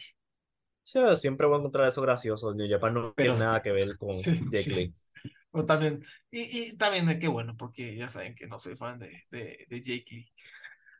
Ah, bueno, pues eso es el G1 Climax. Eh, a ver, que tenemos fechas el 16 y 17 de junio nos van a dar las fechas y los bloques, ¿no? Entonces, pendientes, eso va a ser en unas, eh, próximamente de este fin de semana en 8, para que estén al pendiente a ver qué sorpresas tenemos, ¿no? En qué, en qué bloque nos van a poner a los mendigos tonganos. Y bueno, eh, ¿te parece si repasamos rápidamente la cartera de All Again? Va a haber un show con New Japan, All Japan y Noah, que están se están ayudando porque pues, la, pandemia destrozó, destrozó auténticamente la, a la industria japonesa de lucha libre. Y a pesar de que New Japan ya está saliendo, pues también es importante ayudar a las demás empresas a salir del lodo. ¿no? Esto no es WWE, que es un monopolio, sino eh, eh, entre más luchadores buenos haya, entre más, entre mejores empresas haya, más va a seguir floreciendo el, el deporte en Japón. Entonces, pues esto me parece algo muy bonito que se está haciendo. Eh, ¿nos, ¿nos, quieres leer la, la cartelera, Abraham? El evento estelar, bueno, no es para mí, pero el evento estelar es Kaito Kiyomiya, Kento Miyahara y Hiroshi Tanahashi contra Okada, Keno y Yuma Aoyagi. ¿Tú, tú sigues, después de esto de que el G1 Climax eh, va a estar Kiyomiya, ¿crees que él se... Tú, tú, cuando vimos esta lucha, tú me dijiste, se va a comer la, la cuenta de tres este Kiyomiya. ¿Todavía lo crees así? Yo, yo creo que. ¿Sí? ¿Sabes que no? ¿Sabes que sí? Él va a perder, sí. Porque él es Kaito Kiyomiya. ¿Qué te puedo decir? No, no, no se puede decir más nada. Pero vamos, próxima lucha. tengo que hacer un chiste que, siempre me hacen a mí en el Tottenham. ¿Puedes sacar al Kaito Kiyomiya del Noah? Pero no puedes sacarle el Noah a Kaito Kiyomiya, ¿no? Entonces. Eh, amén. Amén. ¿qué, qué, otra lucha tenemos? Ahora los juniors en acción. Amakusa, Atsuki Aoyagi y Hiromu Tarakahachi contra Hayata, Rising Hayato y Master Wato. ¿Crees que aquí alguien traiciona a Hayata? Porque cada vez que un show de Noah se traicionan los juniors. Yo creo que Hayata va a traicionar a Hayato y Amakusa va a traicionar a Hiromu. Porque, tú sabes, hay, hay guerra porque la guerra no se va a quedar solamente en Noah. Ay, no, no, no. Y ahora el evento estelar de All Together, por lo menos para mí, Just Five Guys, Taka Michinoku, Kanemaru y Sanada contra Good Looking Guys, Tadasuke, Yohei y Jake Lee. Jake Lee no es good looking, a mí no me engaña, ni tampoco Yohei. No, no, no. Yo creo que los nombres de los equipos están al revés. Porque mi, mira Sanada. Sí. Solo digo, solo digo. Yo sé que Kanemaru tal vez no para todos, pero, eh, solo digo, solo digo. No sabemos qué hay debajo de la cara de la máscara de Doki. Próxima lucha. Naito, Shingo Takagi y Buchi contra el traicionero de Yugi, Yuji Nagata, Suwama y Yuma Ansai. Vámonos riendo. Suwama y Bushi en el ring. Es para cerrar las cortinas, llamar a la policía, ¿no? Sí, yo creo que todo es ilegal. Yo creo que la transmisión se va a pagar en cuando Suwama y Bushi estén en el ring al mismo tiempo. Dios, Como puedes ver, lucha de ensueño. Próximo. Francesco Akira, TJP, Aaron Genare, el Great Okan y Jeff Cobb contra Rei Saito, Jun Saito, Ryuki Honda, Hikaru Sato y Dan Tamura. Esa, esa, esa me agrada, ¿eh? me agrada esta. Está, está, está interesante la combinación, así que vamos a ver qué ocurre aquí. Próximo, Ren Narita, El Desperado y Suzuki contra Marufuji, Sugiura y Yujunta Miyawaki. Esta, esta está chida, ¿eh? Esta, creo que puede ser algo también destacado. Sí, va a ser divertido. Ahora toda la cartera está divertida. Pero yo sé que tú estás emocionado para Hokuto Omori y Chuji Ishikawa contra Gochi Ozaki y Nakajima. Vámonos riendo. No, o sea, si, si este fuera el Ishikawa hace cuatro años, yo estaría flipando, flipando verdaderamente, pero ya, ya las está dando duro mi, mi, mi queridísimo Shuji Ishikawa. Y me alegra que Chiosaki ya volvió de su, de su lesión. No sé hace cuánto volvió, pero ya está de vuelta y eso, por lo menos, no, no, no estoy viendo Noah, pero trae una paz que él está en, en el área. Sí, sí, sí. Y en un evento estelar en cualquier parte del mundo, como decía nuestro amigo, nuestro amigo, ¿verdad? Este, Gabe, Gabe Sapolsky, Chota Umino contra Yoshi Tatsu en la única, Oh. la única lucha de uno contra uno en todo el evento. Poderosísimo Bullet Club Hunter. ¿Te, Yoshi acuer- ¿Te Tatsu. acuerdas cuando Yoshi Tatsu salía haciendo, se robó el gimmick de Triple H y así le valió gorro? Le, espérate, ¿le robó el gimmick? Eso no lo sabía, cuéntanos. O sea, salía eh, como con una, una chamarra como de cuero de las que le gustan a, a Triple H, se echaba agua, la echaba, se, se ponía en, el- Ah, en la orilla sí. y echaba agüita, todo, el- todo el pedo Yoshitatsu. Mi, mi, mi cerebro había borrado eso. Gracias por traerme eso a la memoria, pero sí. Ay, Pero te- también ahora tenemos a Fujita y Zack Saber Jr. contra Chris Ridgway y Sean Legacy. Sean Legacy no me gusta ese nombre. Odio ese Pero- nombre. He escuchado que, que es buen luchador, no, no lo he visto, pero sí, Sí. el, el nombre suena como a que es el host de un programa británico de cocina, ¿no? Sí, es que, está- es que está tratando demasiado. Como Sean Legacy, vamos. Sí, Ok. Es como que yo voy a, voy a llamarme, este, mi nombre de luchador es este, Juan Legado. No, ¿qué carajo? Juan Legado no. Sí, ¿no? Y, y la primera lucha importante, ¿verdad? Porque no es la que la abre. Mis pollos, Yoshihashi y Goto, y Ichi contra Inamura, Daiki Inaba y Masakita Miya. Bien, bien, Ah, también. es- esto es un buen, esto es un buen opener.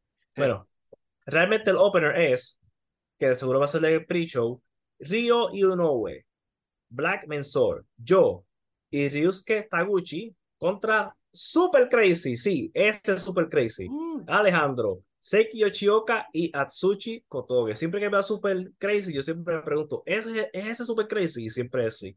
siempre, la respuesta es siempre, siempre es sí. Yo no sé por qué mi cerebro dice, tal vez hay otro, pero no, no, es ese. Yo, y a mí me sorprende que todavía, es que lo he visto tanto en mi vida, que yo pienso, tal vez está retirado, pero no. Perdimos la, ¿En Japón? perdimos la oportunidad de ver en un All Together Daga contra Matt Mikey Nichols. Qué desperdicio, verdaderamente. Increíble. Yo no sé qué esta gente está pensando, pero el evento claramente este, es simplemente va a ser una noche divertida. No creo que nada vaya a ser cinco estrellas, pero este tipo de evento es bueno para la, ¿verdad?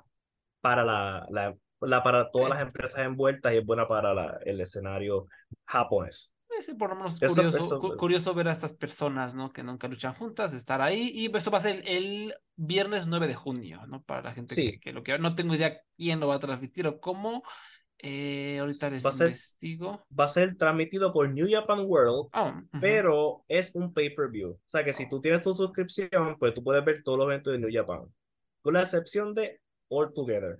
Lo que es, lo que es este New Japan US Strong y este tipo de show especial siempre es como unos 25 30 dólares extra. Sí, no, pues ya estuvo que no lo vimos. En fin, ah, este, Fantástica Manía, rápidamente quisiera repasar el cartel de, de esta, por fin, por fin, o sea, lo- los escuchas de, de, antaño de, de Lucha Jover saben cuánto he abogado, he rogado, he como tenido las esperanzas de que el consejo, hecho bilis, más que nada hecho bilis con que el consejo nunca hace nada con la relación con, con Japón, con New Japan. Por fin, por fin se dignaron a hacer un Fantástica Manía, bastante pedorro. De hecho, ni siquiera el enfoque van a ser los japoneses, el enfoque va a ser el satánico. es muy extraño. Ni siquiera se dignaron a decir, sí, 100% Japón. No, no, no, vamos a hacer una velada dedicada al satánico. ¿Por qué chingados? No sé, pero bueno. Eh, las teloneras, ¿no? el undercard que está para llorar. Okomura, Dark Magic y Akuma contra Hombre Bala Junior, el Audaz y Capitán Suicida. No me acordaba del Audaz, fíjate, todavía anda por ahí. Qué triste, qué triste que su carrera se haya estancado en esta empresa tan, tan progresiva.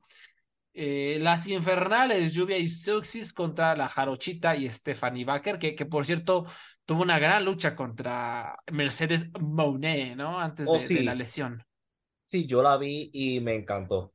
Yo, una lucha, yo, ese tipo de lucha random que uno no se espera, pero que esa gente estaba súper metida, el público, yo estaba con el público, me encantó. Sí, Yo la, eh, si, si pueden buscarla, yo la recomiendo y dura, dura poco.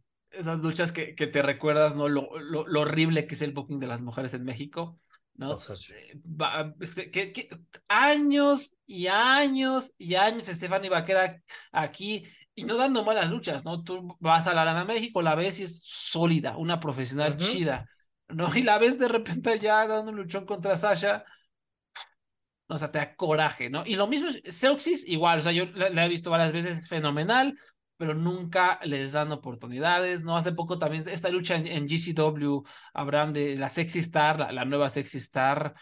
¿contra quién fue? Contra Lady Tormenta, contra Chick Tormenta, me parece. Eh, muy buena, o sea, muy, muy buena, fue las favoritas del fin de semana de mucha gente. Y, y aquí en México, puro chile, puro chile pelón, pero bueno.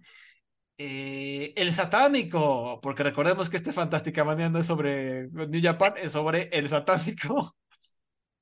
Match, re- ah, match relámpago contra Tiger Mask. Aquí habrá lo que me da un buen de risa es que en, en México, en el Consejo Mundial, lo- los comentaristas de- del Consejo son tan holgazanes que creen que este Tiger Mask es Satoru Sayama. O sea, e- ellos creen que este Tiger Mask es el, aquel Tiger Mask que luchaba contra Dynamite Kid. Pero que su nombre dice Tigers Mac 4, Eh, no, pero a lo mejor sí es Satoru Sayama, ¿no? pero, pero existe Google. ¿Qué? ¿En serio? Ah, es de verdad, o sea, y lo noto sobre todo cuando, cuando están los comentaristas de Fantástica Manía hablando de Tiger Mask 4.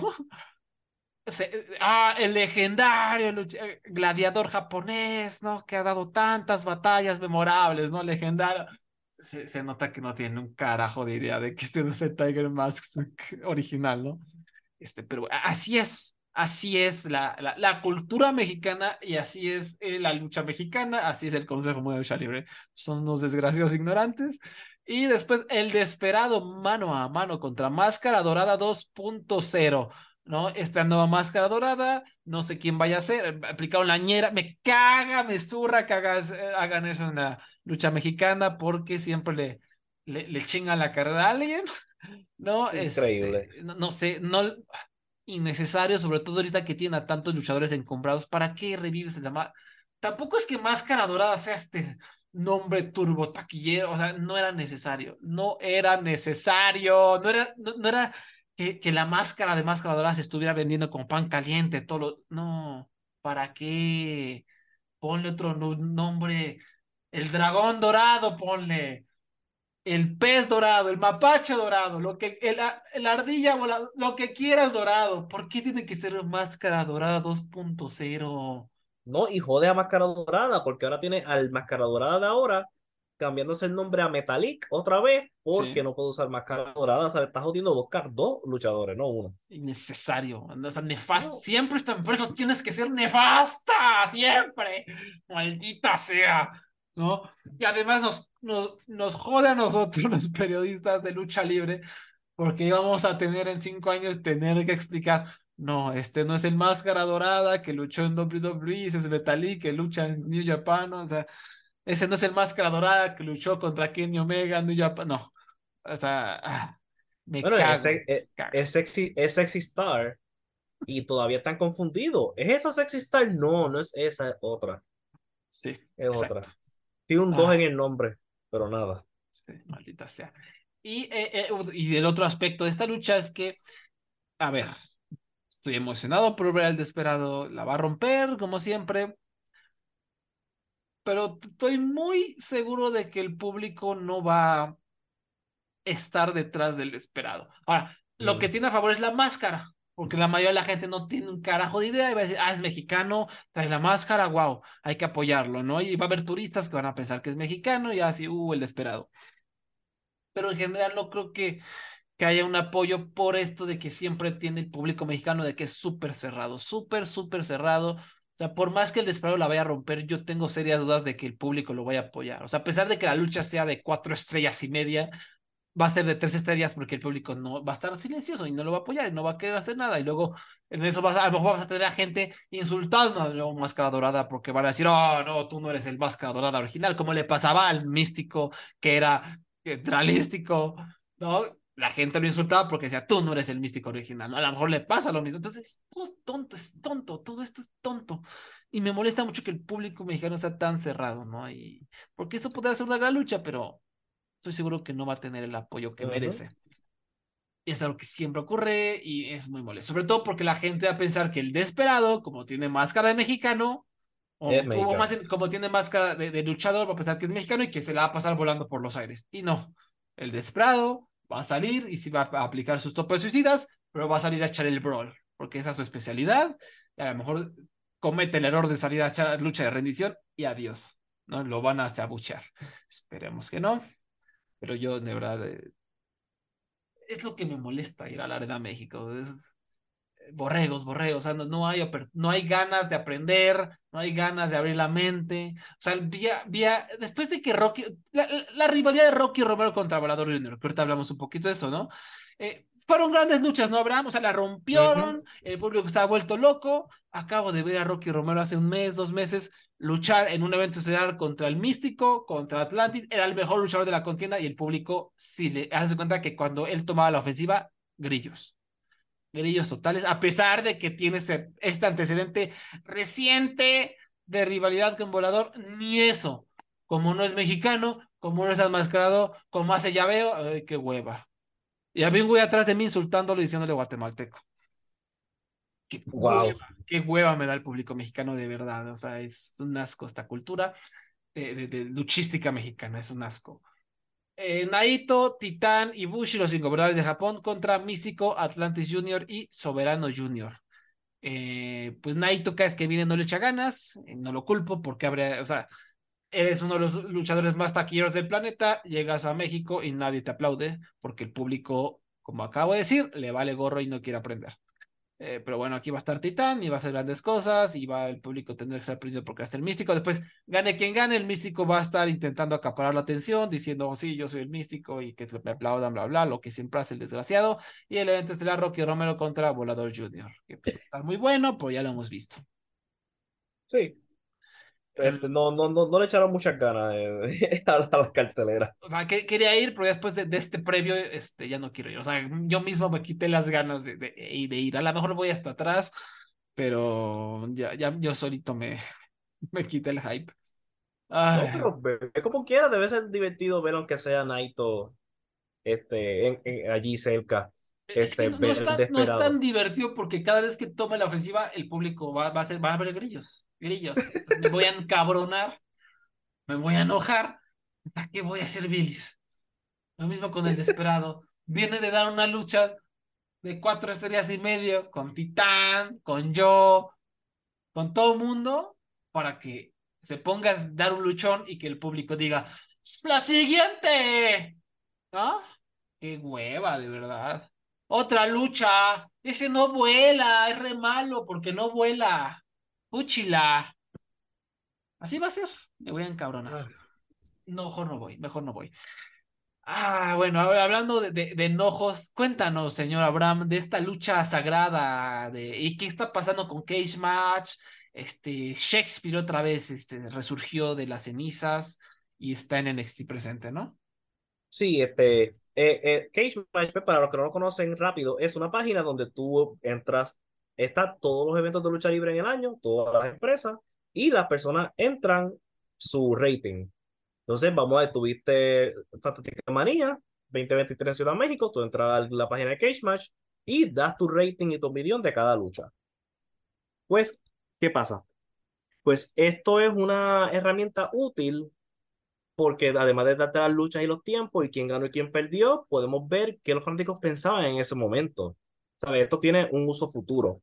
Hasta que se jodió porque Tony Khan mencionó a Cage Match en una entrevista. Bien, Tony Así Khan, que- bien, bien, Tony Khan, otra vez. Y después de que dijo eso en una entrevista, ahora de ahí en adelante todos los fanáticos de WWE empezaron a preñar esta página de buenos ratings a todos los shows. Todos. De que desde, desde- desde que mencionó eso Tony Khan, empezaron a ver Ross, los mejores Ross de la historia.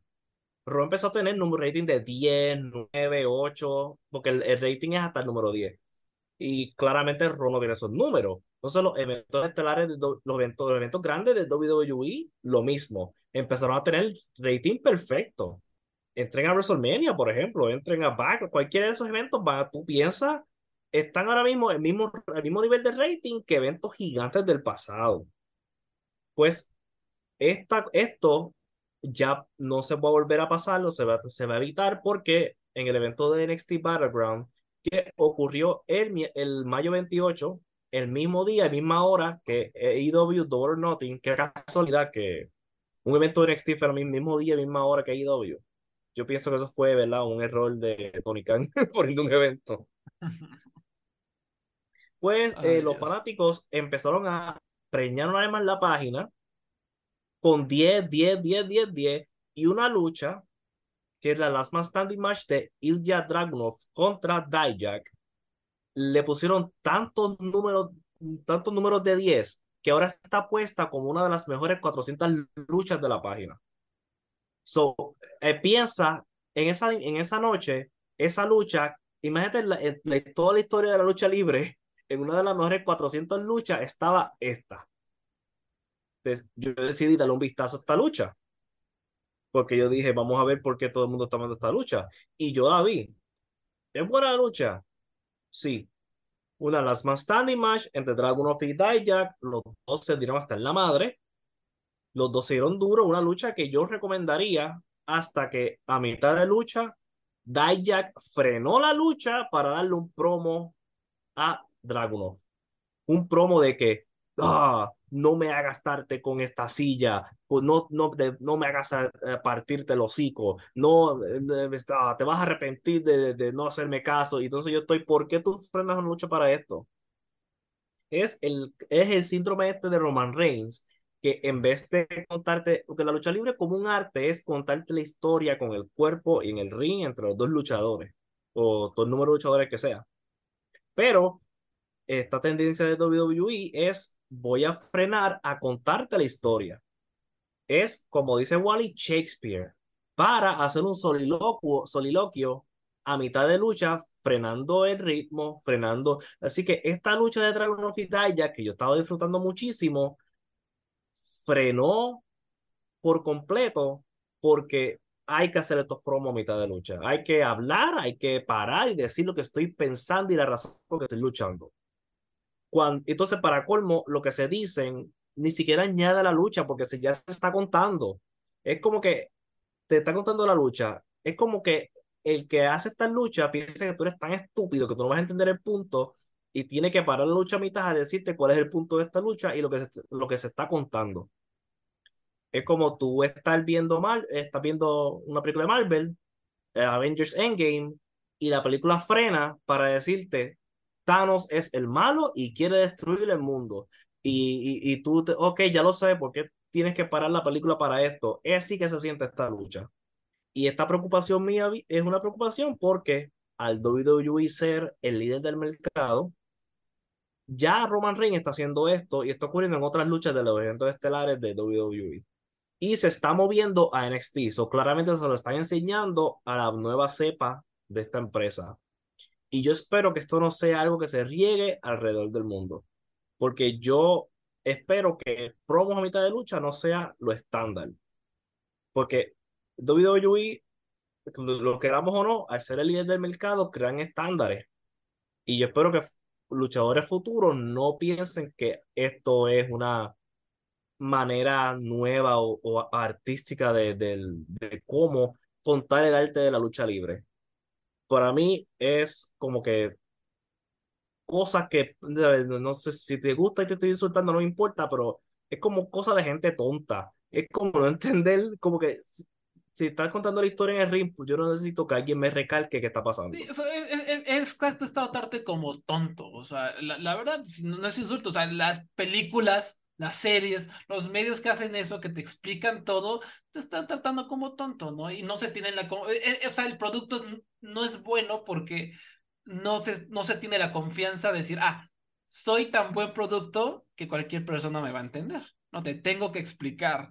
No, es insultan tan inteligencia. Eso muchas películas lo hacen de, ya sabes, hay un gran giro y de repente, ah. O sea, no, si pusiste atención, entiendes el giro. Pero si no, el, el villano te dice, ¿te acuerdas en esa escena cuando yo este, estaba hablando con no sé quién? Ah, ahí te tendí la trampa, ¿no? O sea, te está tratando como idiota. Te está diciendo, ah, no pusiste atención, tontito. Bueno, te lo repito. Y aquí es exactamente lo que me está diciendo, que es algo que la WWE eh, le encanta hacer, tratar a su público como tonto y ahí van todos a seguirlo viendo. Sí, y, y lo, y, y te digo, lo que más preocupante de esto es que yo no quiero que se riegue en el mundo luchístico. ¿Sabes? No. Yo, yo, yo, yo no quiero estar, ¿verdad? Que dentro de, de cinco o seis años estar viendo un evento independiente y paren la lucha de decir un promo. O que venga una semiestelar de New Japan, un luchador de Estados Unidos luchando contra Chota Umino y que él pare la lucha para hablar la mitad, para contarte por qué él le está ganando a Chota Umino. ¿Sabes? Porque hay, y déjame aclarar que hay una diferencia entre lo que hace Jay White, que es hablar mierda en el ring, a hacer un promo. Jay White no está tratando de recalcarte una historia. Él está siendo una persona súper, ¿verdad? Con demasiado, ¿cómo se dice? Orgullo. Como que siendo un idiota, siendo, dici- tratando de, de, de enojar al que está en el piso y al público. Eh, lo que hace WWE es decirte por qué están peleando otra vez. Como que ya yo lo sé, porque yo estoy viendo esto. Uf. Y, y, ya, ya vamos a seguir insultando, este, porque no ves una correlación, Abraham, o sea, gente que puede hacer cualquier cosa en la vida, puede aprender lo que quiera, puede desarrollar una habilidad, puede encontrar el amor, puede cualquier cosa, jugar un videojuego y, y entretenerse y ser feliz y dejar a- andar su imaginación, cualquier, ir a comer. Esas personas prefieren utilizar ese tiempo para meterse a Cage Match y ponerle 10, 10, 10, y seguro meterse a foro para a, a decirle a otras personas que lo hagan para que un show tenga 10 y sea mejor que el de AEW. O sea, eh, eh, ¿quién hace eso? La misma gente que le gusta que le expliquen las cosas, no, no es gente muy brillante, ¿no? O sea, si te gusta esto, que te expliquen la lucha en vez de tú comprenderla, pues a lo mejor es la tipo de persona que en vez de hacer algo de su vida, se mete a Cage Match para ganar una guerra en su mente ficticia con otra empresa. No, o sea, Y, lo, y lo, y lo, irónico es que, ¿verdad? La opinión de nuestros compas en Voices of Wrestling, más otras reseñas que he visto, que ellos dicen, el evento de NXT fue más divertido que Double or Nothing. Así que si ellos, si hubieran dejado que todo pasara orgánicamente, este evento como quiera lo hubiera ganado a Double or Nothing. Así que, o sea, que como quiera, hasta ellos mismos se están cortando las patas porque un- pudo haber ganado, pudo haber ganado esta guerra ficticia de manera natural y real, cuando en realidad no lo hicieron, ¿sabes? Si alguien tuvo una empresa tuvo una mejor show que la otra, son cosas de la vida. sea, es, es innecesario porque lo- precisamente lo hacen forzado. O sea, nat- de manera orgánica el show de NXT fue mejor. Pero eh, hacen su berrinche, hacen sus cosas forzadas, pues volteas a ver y dices, ¿no? O sea, como, o sea, si, si, si fueron tan inseguros de sí mismos como para inflar los números, entonces no debe ser tan bueno, ¿no? Y es, Ujú. es- es tontos. es- ah, WWE es WWE, o sea, no sé qué pasa con esta empresa y sus fans, pero O sea, eh, y no es por insultar, pero o sea, estoy en serio, o sea, ¿quién hace eso? O sea, gente que pues no es muy brillante, ¿no? O sea, ¿quién hace eso? No, pues ni modo. Ay, Dios, ya no, no Y quiero meterme en sí. problemas, no, no quiero meterme en Y, problemas. s- y si uno de nosotros escucha, le gusta inflar ratings en Cage Match. Primero, ya cambiaron las reglas y solamente puedes meter tu rating seis horas después del evento, no inmediatamente después. Y segundo, yo te puedo dar una lista de películas recomendadas o eh, puedes ir al Twitter de la estatuilla y puedes ver películas recomendadas, ¿verdad? De la página de, de- de cine de Wally y van a aprender de cine y es mejor que estar metiendo entradas en Cage Match. Muy recomendado. La estatuilla, tremendo. La estatuilla, la estatuilla.com, eh, Twitter, diagonal la estatuilla, Instagram, diagonal la estatuilla, eh, Facebook, diagonal la estatuilla. Hay, hay para recomendaciones chidas de, de todo, ¿eh? De todo. Me caga esa banda que. Oh, oh, ayer un compa fue a ver, habrá una película. Hay, verdad, hay un festival que se llama Ficunam, que es como de cine súper pretencioso. Hay cosas buenas, como en todos los festivales, ¿no? Pero en general el tema es como el cine de vanguardia, el que te hace pensar. ¿no? En general es el, es el festival que le gusta a lo que nos gusta, a lo que llamamos cinetecos mamadores, pretenciosos, que se sienten mejor, personas mejores porque son más cultas y ven cine más difícil, ¿no? Ese tipo de personas. E- es ese festival, ¿no? Dedicado a eso. Ayer un compa fue a ver un, así se llama la película, un GIF larguísimo. Un GIF larguísimo. Oh, Y, y, y la película es un director se metió una cámara por el culo y filmó una colonoscopía una hora y le agregó sonidos aleatorios, así como una playa y cosas así. Eso es la película. ¿en Entonces- se- ¿Eso es una película? Eso es la película. Es una película en un festival de, comillas, renombre en México. Pues me hubieran dicho, porque yo tuve una colonoscopía como hace dos años y ellos la grabaron y me preguntaron, ¿tú Ah. quieres la grabación? Y yo dije, no. Tú me estás diciendo que yo pude haber presentado esa grabación en un festival de cine. Y si es más, le hubieras puesto ¿no? así como sonidos de, como sonidos de, de, de cánticos de lucha libre y hubieras dicho que es una Oh, oda, wow. una oda a la celebración de la vida conectada con la cultura mexicana, ¿no? Eh, diatre. Eh, qué manera de enterarme que yo perdí mi, un buen dinerito ahí. Sí, sí, sí, sí. Solo, solo por no querer invertir 20 dólares en un video de mi culo. Sí, exactamente, Ah. Mm, así las cosas. Pero, pero bueno, a, a lo que iba es que me caga eso, me caga esa banda. El cine de superhéroes es chido, el cine de acción es chido, el cine de terror es chido, todos los cines son buenos. Pero, digo, a- hay que ver un poco de todo también, ¿no? No es ni tan bueno ver puro, eh, puro Marvel como no es bueno ver puro un GIF larguísimo, ¿no? O sea, hay- podemos aprender del mundo con todo tipo de historias de todo tipo de géneros, ¿no? Entonces, eh, no, no, no, no, no, no, so- no somos pretenciosos, es a lo que voy, laestatuya.com. Y, es- y, y sí, pues sí, o sea, así es esto de, de, de, de, de WWE, hay que, hay que tenerles paciencia, hay que tenerles paciencia, eh, pero, pero ¿qué se va a hacer? Y pues ya eh, habrá que, que esperar, se viene All Together, se va a venir Forbidden Door en unas cuantas semanas, va a estar lo de Collision, ¿no? También AEW, el, el nuevo show. Exacto, sí. El show de CM Punk ya está, está arrancando y ya hay nombres que están sonando, como Jay White y FTR van a ser parte de lo que van a estar en el show de los sábados de AEW. Ah, qué bueno, para CM no Punk- verlo. CM Punk quiere una rivalidad con Jay White, de acuerdo a unos rumores que he escuchado por ahí. Ah, qué bueno, pues también para no verla. Sí, sí. Ay, Este, no. sí. Soy un Así que ve- veremos en qué, en qué termina esto de este el drama del nuevo show de AEW. Que no es drama, es que simplemente estamos esperando a ver qué empieza. A ver, a ver, a ver. Yo, yo digo que va, va a haber chisme y va a haber drama y va a haber este, va a haber cosas feas, cosas feas y ya estaremos platicando próximamente. En fin, recuerden que pueden encontrarnos en arroba luchayovers en Twitter, nos pueden escuchar en como parte de la familia de podcast de Voices of Wrestling, voicesofwrestling.com. Eh, pueden escuchar podcast en Spotify, en, en iTunes, perdón, y en iBox.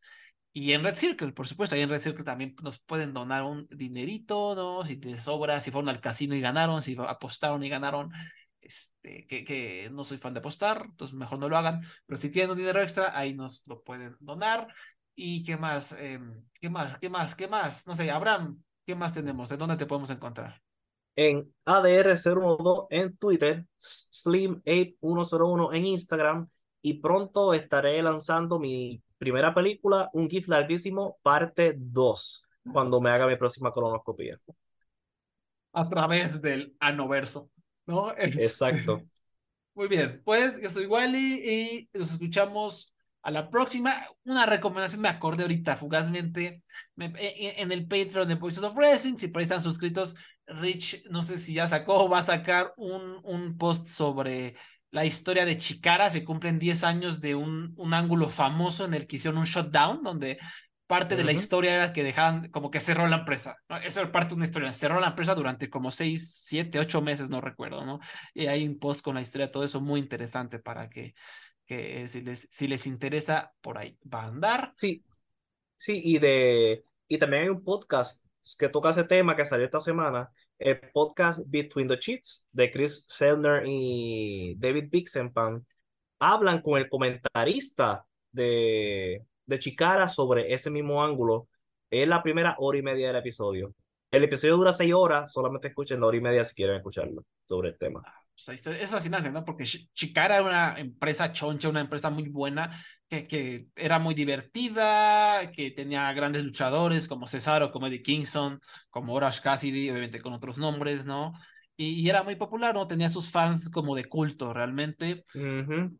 Y llegó esta historia extraña donde cerraban y se, se, intentó hacer una forma de arte extraña y todo fue un desastre y desde ahí Chicara no volvió a hacer lo mismo. Pero bueno, ahí, está ese, ese post para que lo escuchen y ya no los hype más. Nos escuchamos hasta la próxima. Muchas gracias, Abraham. Muchas gracias por escucharnos. Bye bye. What's so special about Hero Bread's soft, fluffy, and delicious breads, buns, and tortillas? These ultra low net carb baked goods contain zero sugar, fewer calories, and more protein than the leading brands, and are high in fiber to support gut health. Shop now at hero.co. Uh, uh. Hey now, it's Mike Gilbert, host of the Mike and JD Show, right here on the Voices of Wrestling Podcasting Network. Join JD by God Oliva and myself every Thursday night live on the Voices of Wrestling YouTube channel at 11:30 p.m. Eastern Standard Time, as we stay up all night discussing all the hottest stories in professional wrestling. You can also check us out right here on the Voices of Wrestling podcasting feed, or you can subscribe to the Mike and JD Show feed. Now, enjoy the show.